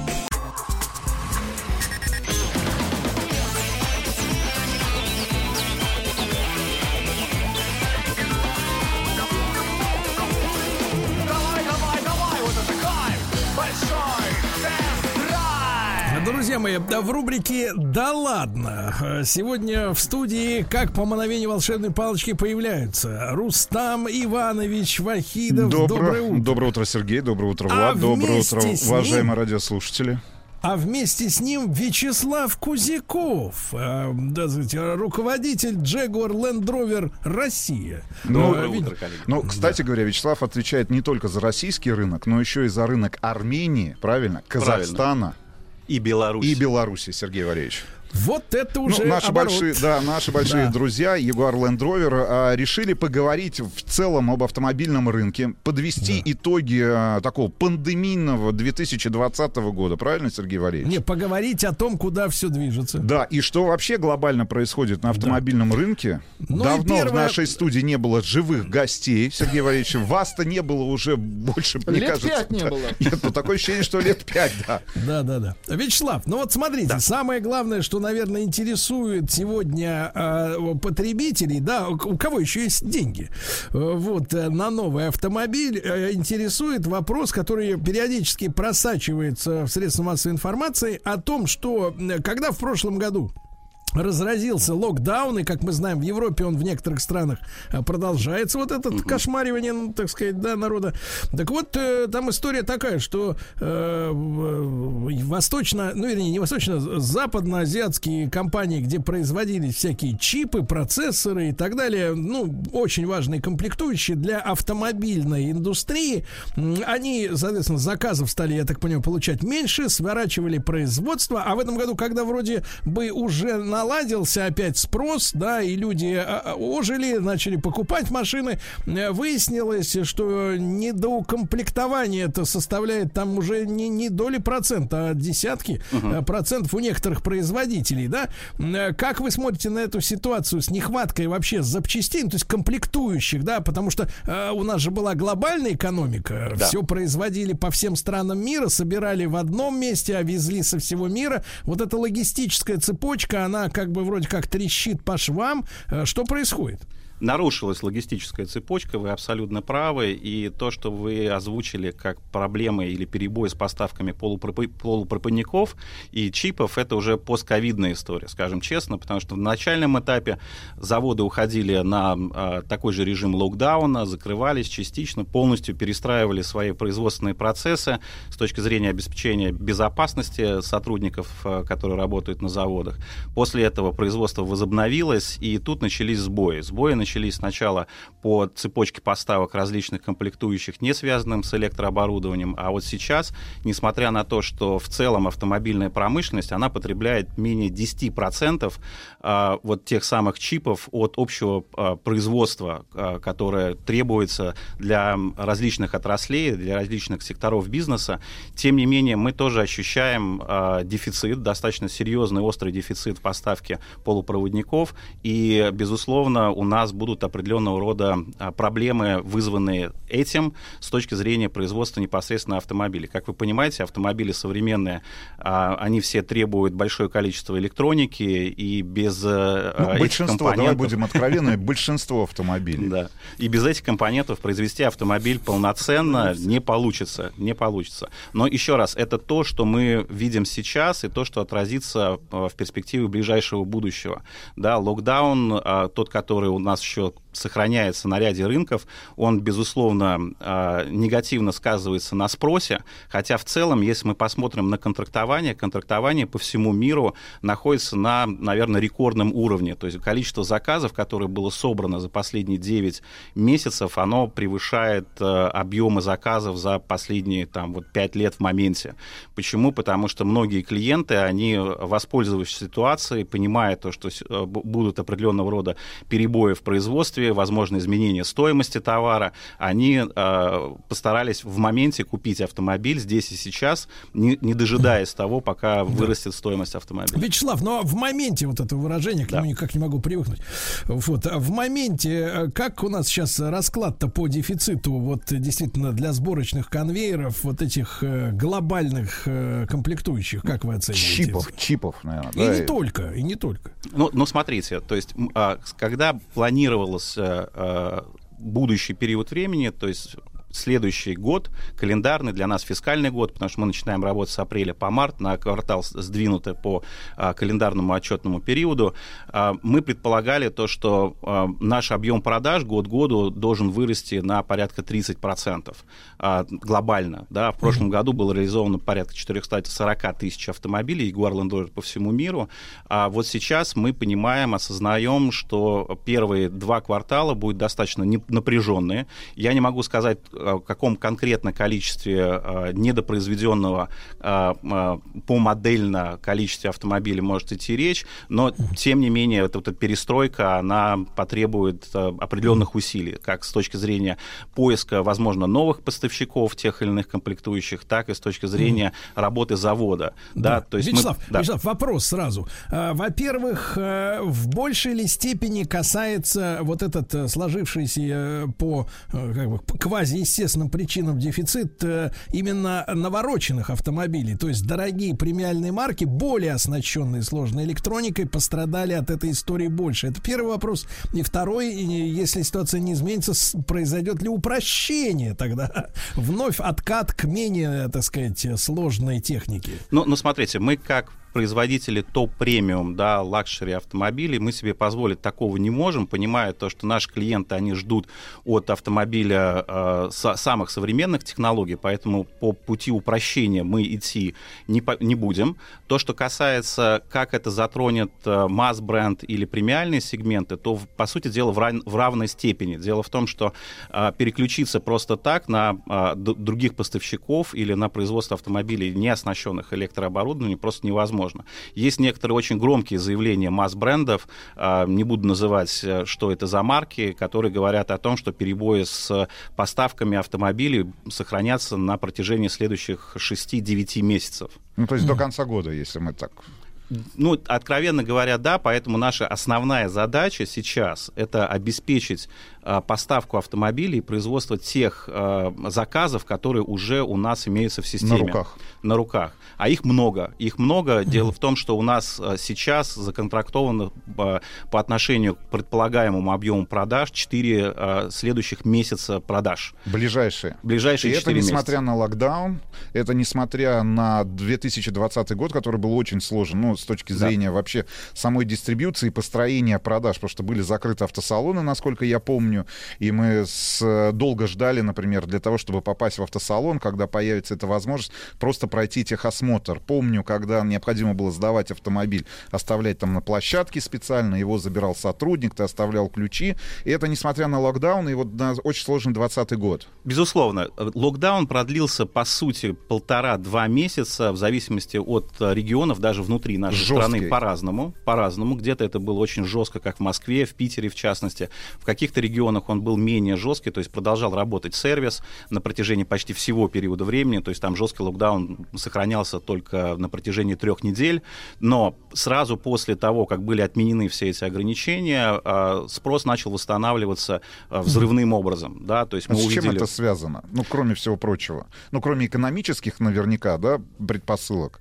В первую очередь экономические предпосылки, потому что за этот период времени мы увидели а, серьезное ослабление курса рубля, и наши клиенты, которые научены горьким опытом а, кризисов прошлых периодов времени, они понимают, что в ближайшей перспективе стоимость товара она увеличится, и клиенты пришли и начали заказывать автомобили. Это совпало с дефицитом.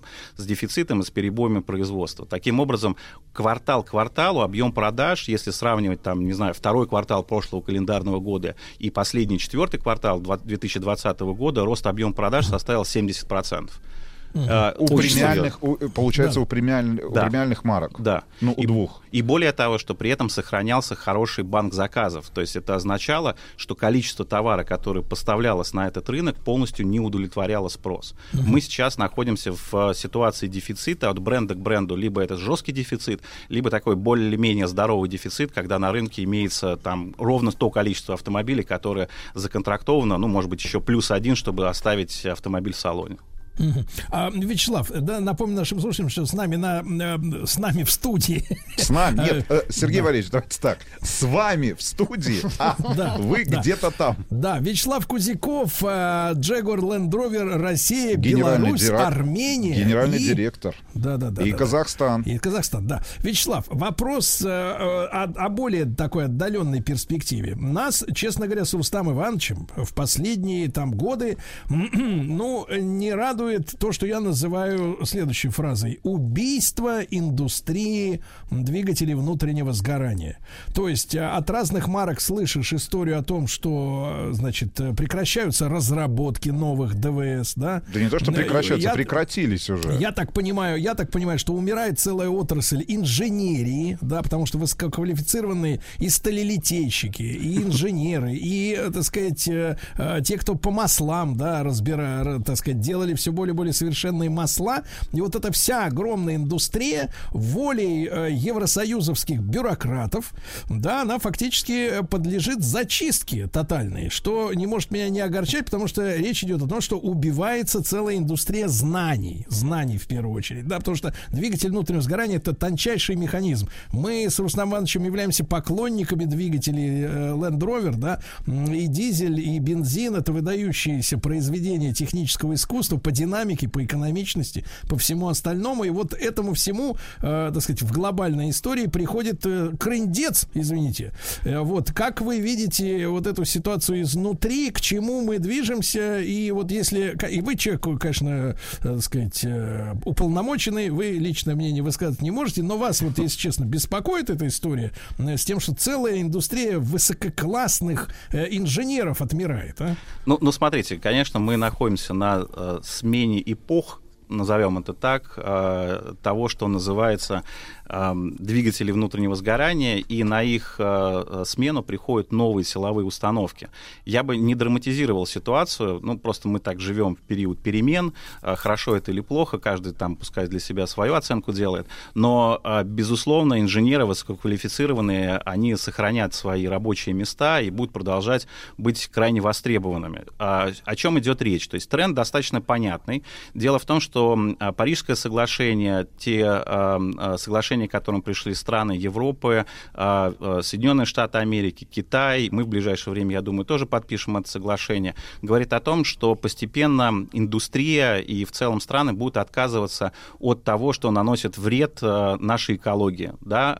Это в первую очередь транспорт, тот, который используется сейчас, и коммерческий транспорт, и легковые автомобили, оснащенные двигателями внутреннего сгорания. На их смену приходят автомобили электрические, и уже есть четкие совершенно графики э, переходов, определенные регуля- регуляторами в Европе, например, в Штатах э, и в Китае. Ну, То есть 25 год. 25-30 год. До середины э, нашего века суть, речь идет о том, что э, полностью отказывается от использования углеводорода э, как э, источника энергии не только на автомобилях, то есть на конечном продукте, но и на всех цепочках производства. То есть это и заводы должны перейти на экологически чистые виды э, энергии, энергетики. Которые они будут использовать. Которые будут использовать для производства и так далее, и так далее. И это значит, что, конечно, безусловно, для сохранения своих позиций на этих рынках. Каждый автопроизводитель, глобальный автопроизводитель должен им соответствовать. Поэтому у нас есть разработана новая стратегия, глобальная стратегия, которая подразумевает постепенный переход на а, электрические а, автомобили двух брендов, и Land Rover, и Jaguar. Также это будет происходить постепенно, начиная с 2024 года, когда появится первый электромобиль в бренде Land Rover. Вы знаете, что в Jaguar у нас есть iPace, а с 25 модельного, с 25 года в, все модели Jaguar становятся полностью электрическими. То есть этот так, бренд так, полностью Вячеслав, перес... Вячеслав, вопрос, вопрос вопрос. Давайте да, сразу. Вы посмотрите, как завел. Не, да? погодите, меня это волнует прежде всего, потому что iPace это замечательный, это шикарный автомобиль, но э, я не смог его зарядить из обычной розетки, понимаете? Вот. Вы и, живете и... слишком далеко от цивилизации, нет, нет, Сергей это понятно, Валерьевич. но э, уч... я понимаю, что европейским бюрократам, европейским бюрократам по, по барабану и наша нефтяная отрасль, и, и наши электрические сети и возможности, которые у нас есть для зарядки такого количества автомобилей. Но значит ли это, что с 2024 года прекратятся продажи э, автомобилей в России с двигателем внутреннего нет, сгорания? Нет, нет, конечно нет. То есть, во-первых, речь идет о том, что электрификация, она будет происходить крайне постепенно, и задачи, которые стоят, они стоят не только у, а, перед автопроизводителями, но и перед рынками в целом. То есть это развитие э, установок по зарядке автомобилей, разрабатываются новые технологии, поиски альтернативных э, видов топлива, в частности. Почему? Потому что электромобиль — это не единственное, скажем так, ответ на задачу по переходу на экологически чистый вид транспорта. В какую сторону нам смотреть? Ну, если мы говорим про альтернативные источники топлива. Ну, ну смотрите, наверное, один из самых перспективных сейчас в разработке является э, гибридные, не гибридные установки, а водородные установки. Вот, в частности, наша компания планирует проводить испытания автомобилей, оснащенных э, э, двигателями э, на водороде уже в течение этого года. В Великобритании будут проходить тесты. А, но это не единственное решение, то есть на самом деле есть большое количество инженерных разработок, которые а, сейчас активно ведутся Хорошо. всеми без исключения. Вячеслав, но э, вы нашим слушателям скажите и своим, собственно говоря, клиентам, которые... Которые далеки от водорода, наших... вы хотите сказать, да, Сергей на, ну, водород-то, естественным путем получается только на ядерных станциях. А вот во всех остальных случаях это очень дорогой продукт, как таковой водород, да? Вот, вы скажите, Вячеслав, а э, когда на российский рынок перестанут поступать э, машины с ДВС? Есть ли такие сроки уже? А, нет, потому что у нас есть четкое понимание относительно дизелей. Вот здесь все-таки ДВС это чуть шире, да, это и бензин, и дизель. Вот дизели, а последний год производства, который мы видим сейчас, это 2026 год, после чего дизельные двигатели, они уходят из линейки а, оснащения наших моделей. А вот а, бензиновые двигатели, они будут сохраняться в виде гибридных установок, гибридные установки а, для автомобилей и Land Rover, не, не, точнее, только Land Rover, потому что Jaguar, как я уже сказал, будет полностью, полностью электрический. Да. Короткий вопрос. Какой, каким вы видите расход топлива в гибридных автомобилях, если мы знаем, что для тяжелого внедорожника, такого как ВОК, да, в прошлом, ну или просто Range Rover, угу. дизель это единственное спасение, потому что это очень экономичный двигатель, там всего 10 литров расхода или даже меньше. Да, там 8-9. А, смотрите, а, расход топлива гибридного автомобиля в зависимости от его снаряженной массы и того типа двигателя, который будет устанавливаться, в идеале должен соответствовать как раз тем показателям, о которых вы По говорите.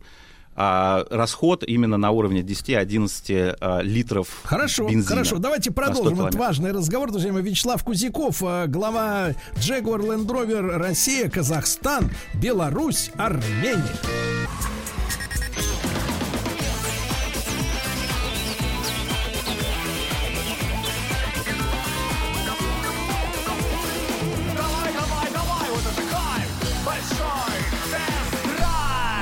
Друзья мои, сегодня в гостях у нас с Рустамом и Ивановичем э, в студии Вячеслав Кузяков, э, руководитель Jaguar Land Rover Россия, Беларусь, э, Казахстан и Армения. И, Вячеслав, вот договорить нужно на эту тему важно. Вы сказали, что к 20, в 26 году будут проданы последние дизельные автомобили, правильно, вашей компании? Да, я так и есть. Уточню. Так Значит, есть. вопрос такой. Я, маленькая ремарка, я, честно говоря, несмотря на уверенность евро бюрократов э, сомневаюсь в том, что, так сказать, э, э, будет достигнута какая-то цель. Ну ладно, это политика скорее. Но вопрос в другом. А до какого года будут обслуживаться уже проданные официально дизельные моторы?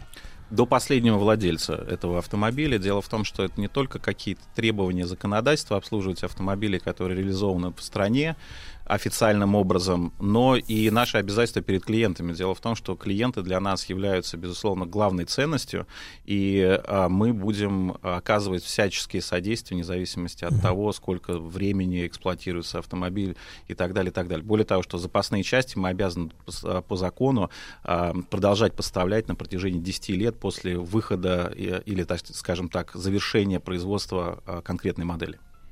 Хорошо, хорошо. Теперь давайте, э, Рустам Иванович, к делам Про... текущим. Да, да? во-первых, хотелось бы а, поговорить о 2021 модельном годе. Я думаю, что а, слушатели наших интересуют а, те новинки, угу. которые появятся в этом году. Да и нас, Сергеем, как а, людей, которые снимают уже 10-11 год подряд а, видеоблог, посвященный автомобилям. Чем порадуете в этом году? Смотрите, в этом году мы а, вышли во все оружие, можно так сказать, а, с точки зрения продуктовых наших изменений. 21 модельный год, все модели без исключения, а, ну, кроме, назовем так, флагманов, которые остаются наиболее популярными, крайне востребованными и очень современными моделями, это я имею в виду Range Rover Sport и Range Rover, все автомобили претерпели значительные изменения. Начиная с Defender 21 а, модельного года, не производства, а именно модельного года, а, автомобили приобрели новую систему мультимедиа, новую систему управления, более быстродейственные процессоры. Многие автомобили, такие как а, и а, F-Pace, например, да, и Discovery пятого поколения, они существенно изменились с точки зрения интерьера, экстерьера, новых систем беспроводной зарядки, новых опций. То есть, по сути дела, весь модельный ряд, он существенным образом обновился. А, к сожалению, не все модели сейчас представлены в салонах. А, дело в том, что такое масштабное изменение потребовало от нас сверхусилий по сертификации автомобилей. Вы знаете, что для того, чтобы реализовывать автомобили официально на нашем рынке, требуется не просто предоставить документы на европейскую сертификацию, но и пройти все этапы получения от ОТС, одобрения типа транспортного средства у нас здесь на рынке. И, а, конечно же, это заняло больше времени, чем бы хотелось. И, например, такие модели, как Discovery, Discovery Sport, они только в ближайшее время будут поступать к нашим дилерам, так как вот этот процесс сертификации, он еще продолжается. А F-Pace, Velar, новые 21 модельного года уже сейчас да, а, находятся в салонах и доступны для а, покупки клиентами. Хорошо, а, сказали буквально пару слов о дилерских центрах. А что происходило с дилерскими центрами как раз э, в ковидный год, этот 20-й, ну и начало 21 года? Ну, для вас это один да. год, если мы говорим про фискальный. С учетом сложной ситуации, вообще связанной с э, продажами автомобилей, существованием людей в этих ковидных условиях. А, безусловно, для нас а, дилерская сеть это не пустой звук, и а, наша стратегия вообще выстраивается на а, том, что называется а, взаимовыгодные партнерские взаимоотношения с нашими дилерами. Мы а, с самого первого дня, когда объявили об ограничениях, о режиме самоизоляции, а, посмотрели на ситуацию через призму того, как это отразится на деятельность наших дистрибьюторов, а, оказывали все, всестороннюю поддержку нашим дилерам и клиентам, конечно же. И это позволило а, нам получить обратную связь. Дилеры не остановили ни реконструкции дилерских центров, те, которые предполагались в этот период времени а, быть завершенными, ни строительство новых дилерских центров. В частности, у нас появился новый партнер в городе Сочи. Не так давно а, приступил к работе дилерский центр в Сочи, новый. А, у нас а, дилерская сеть расширилась, и теперь появился дилерский центр официальный в городе Калининград. И а, буквально в ближайшее время откроется официальный дилерский центр во Владивостоке. То есть наша география продолжает расширяться, дилерская сеть сохраняет свое, а, свое присутствие как с географической точки зрения, так и в количестве. И более того, что за прошедший год а, дилерам всем без исключения удалось нарастить показатели по прибыли. Да, если доходность в целом, да, выручка, она сократилась из-за падения объема продаж, общего объема продаж, то унитарная маржинальность и прибыль а, за прошлый год, наоборот, увеличилась. Это хороший показатель, потому что это говорит об устойчивом э, дальнейшем развитии нашим совместном на наших рынках. Defender. Ну, наверное, главный автомобиль, да, Сергей, там, 20-го года. Ждем, ждем, ждем, когда же на, на доро... тесте в России? На дорож... Да, на дорожном да. тесте. Не на тесте, который в свое время был э, любезно предоставлен компанией Jaguar Land Rover на В, на, на полигон. полигоне в, над- в центре Jaguar Land Rover это, это Experience Center. бренд- бренд Experience Center, когда, когда, во-первых, дорожный тест нам как журналистам и обозревателям ждать, и что происходит с Defender'ом сейчас, и может быть какие-то новинки, может быть какие-то новые Да. комплектации доступны. А, Смотрите, то, что касается теста, сразу отвечу. Вот прям в ближайшие дни обращайтесь. У нас есть достаточное количество автомобилей в пресс-парке. И самые последние модели, там 90, например, модель, мы готовы предоставить с большим удовольствием. Это трех... Это, Это трехдверный автомобиль, короткобазный автомобиль, поэтому он называется 90-й. А, Автомобиль чуть позже появился в э, продаже. Почему? Потому что тоже это было связано с сертификацией. А в целом можно говорить о том, что Defender а, оказался самым успешным запуском а, новой модели для бренда Land Rover за последние много-много лет.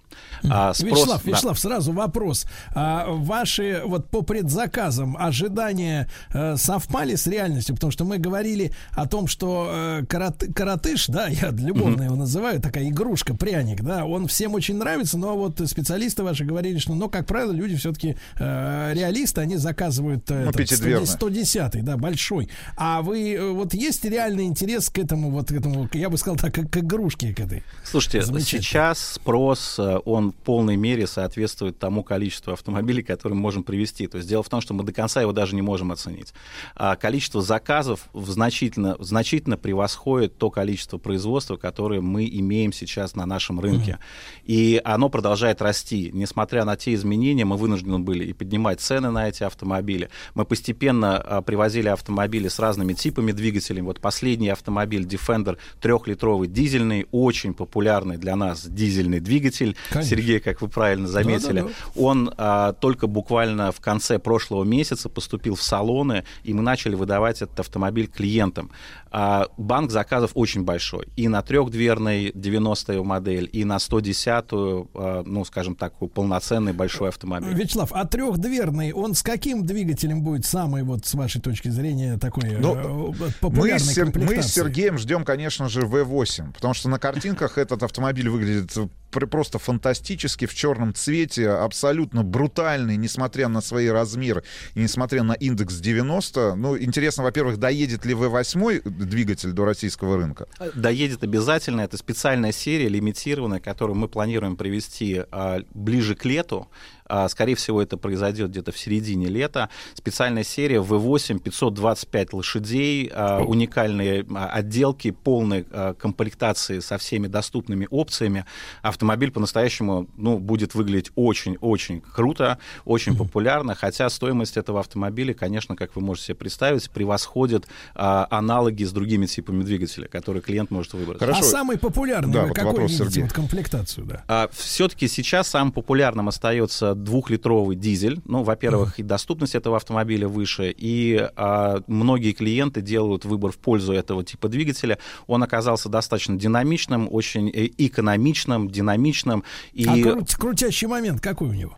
А крутящий момент у двухлитрового порядка 400 ньютона-метров. А Вот могу честно немножко ошибаться, поэтому для всех, для всех, кто хочет точные данные, отправляю на наш сайт. Там, безусловно, все технические характеристики представлены. Вот этот вариант самый популярный для 90-го, да? Нет, нет, нет, это для обоих моделей, для двух моделей 90 и 110. Мгм. Понятно. А цвет, вот слушайте, цвет какой ба- самый массово заказываем? Потому что вот этот зеленый такой Хаки. металлик, да, хаки зеленые, он э, шикарно, шикарно смотрится. Я, кстати, несколько машин этих видел уже и, и так сказать, и на трассе, и в городе. Ну, замечательно машина выглядит. Это, это вот самый сейчас топовый цвет для нее. Ну, смотрите, я бы сказал, что это самый востребованный из заказов будущего производства. Да, синие и зеленые цвета, а вот свободные автомобили в продаже есть белых и черных цветов. Белый цвет оказался тоже достаточно востребованным, хотя там есть свободные автомобили. И вот на нашем сайте очень интересно, вы можете зайти, платформа, на которой мы а, показываем все автомобили, как в наличии, так и доступные в ближайшей поставке. Там вы увидите большое количество именно дефендеров в белом цвете. И такие автомобили, кстати, видны уже на улице Москвы.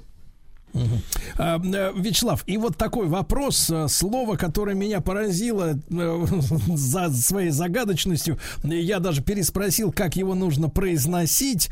Вот у вас, я так понимаю, существует глобальная стратегия под названием Imagine. Imagine это как вот Джон Леннон пел в переводе «представь», а Re-Imagine это значит «перепредставь».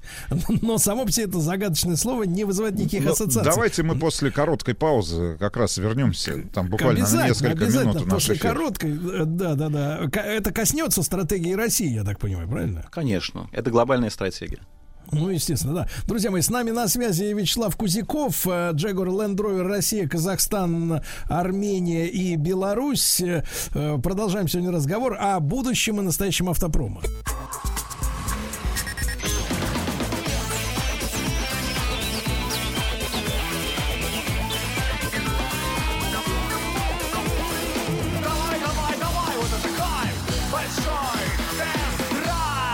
Итак, с нами Вячеслав Кузяков. Э, Вячеслав, так вот, Re-Imagine, что это значит? Смотрите, э, ну, дословно переосмысление, хотя мы не переводим название глобальной стратегии. Дело в том, что в сентябре прошлого года, 2020 года, у нас сменился SEO компании. Тири Болюре заступил на э, должность э, главного управленца э, компании Jaguar Land Rover во всем мире. И спустя уже такой достаточно короткий период времени, в феврале, он анонсировал новую глобальную стратегию Reimagine. А, по сути, по своей, это переосмысление современной роскоши через призму дизайна и создания новых современных высокотехнологичных автомобилей а, при устойчивом развитии самой компании, при создании высокого уровня сервисов и продуктов, качества сервисов и продуктов для наших клиентов и а, социально позитивному, а, скажем так, результату через постепенную электрификацию автомобилей. Дело в том, что в основе этой стратегии лежит а, большое количество изменений, которые касаются новых платформ архитектурных, на которых будут производиться автомобили. Это количество платформ сократится, с одной стороны, с другой стороны, они будут масштабироваться на весь модельный ряд Land Rover. Для Jaguar будет создана новая архитектурная платформа. Будут создаваться новые экосистемы по высокому уровню сервиса. А, Акцент, конечно, на качестве самих автомобилей и продуктов, которые мы предлагаем нашим клиентам.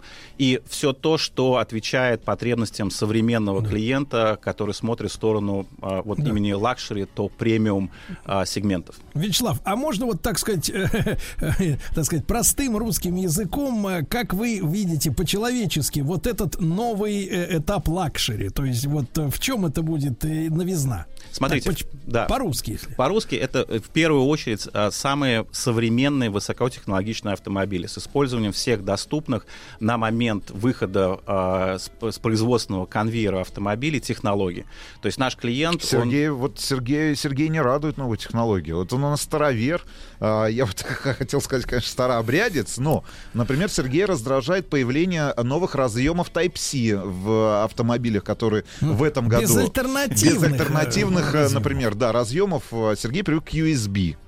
Слушайте, ну здесь мы все-таки рассчитываем на то, что наши клиенты будут меняться а, вместе Быстрее. с нашими автомобилями. Да, Сергей Иванович, мы тоже надеемся. Смотрим на новое поколение, которое подрастает и которые зах- захотят иметь э, у себя в парке автомобили высокотехнологичные. Конечно, это дизайн, которым всегда отличался Land Rover и Jaguar. Дело в том, что у нас есть потрясающий опыт понимания эмоциональных ценностей наших клиентов, и на этом мы будем делать акцент а, и будем развиваться так, чтобы всегда каждый клиент и Land Rover, и Jaguar чувствовал себя уникальным. Вячеслав, и вопрос. а, Вот в связи с перестройкой, да, некоторые, вот у вас Reimagine и так далее, там экологические веяния и так далее. э, Как вам кажется, вот эта стратегия последних там лет 20, которая коснулась и модной индустрии, и шмоток, и автомобилей тоже, когда, в принципе, надо было угнаться за модой и менять машину там каждые 3-5 лет, да?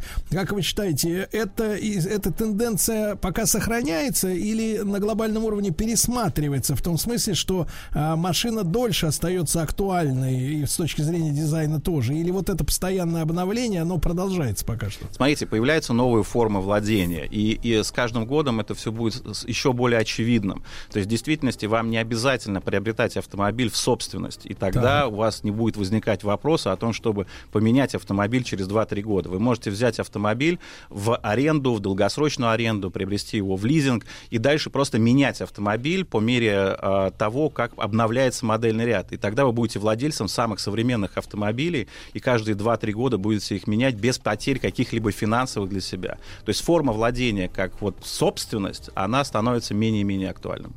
Ну, от, э, а, от компании Jaguar Land Rover а, у нас есть сегодня действующий подписной сервис? Да, у нас есть подписной сервис. Он а, в буквально вот уже в ближайшие дни будет распространен, в том числе и на физических лиц. Сейчас он работает с юридическими это. лицами. Да, мы попытались, э, долгое время нас ушло на то, чтобы все-таки иметь платежи, ежемесячные платежи на том уровне, который нам кажется оптимальным. И этот продукт, мне кажется, будет э, востребован уже, мы увидим его востребованность уже в этом году. Рано пока приводить конкретный какой-то пример, Вячеслав. А Я бы не стал этого делать, потому что вот у нас последние переговорные процессы с финансовым институтом, которого мы подключили к этой программе, но уже в ближайшее время Когда мы, безусловно, ожидаем вот эту программу для физлиц? А с- со дня на день в мае месяце мы ее запустим. В мае месяце уже, да, друзья мои, ну что же, э, наши слушатели должны сделать выводы. 26-й год, последний год продажи наших любимых дизельных моторов, Э, по крайней мере от, от Jaguar Land Rover в России, так что есть... э, Продажи, Сергей Иванович, мне- продажи. Да, мне кажется, мне кажется, что надо строить свои планы, исходя из знания этих, так сказать, навязанных Евросоюзом дат, да, в своих покупках. Вот, а я хочу поблагодарить Вячеслава Кузякова, руководителя Jaguar Land Rover Россия, Беларусь, Армения и Казахстан, ну и Рустама Ивановича. Спасибо вам, спасибо. Сергей Валерьевич. Спасибо. Спасибо. Спасибо. Еще больше подкастов «Маяка» насмотрим.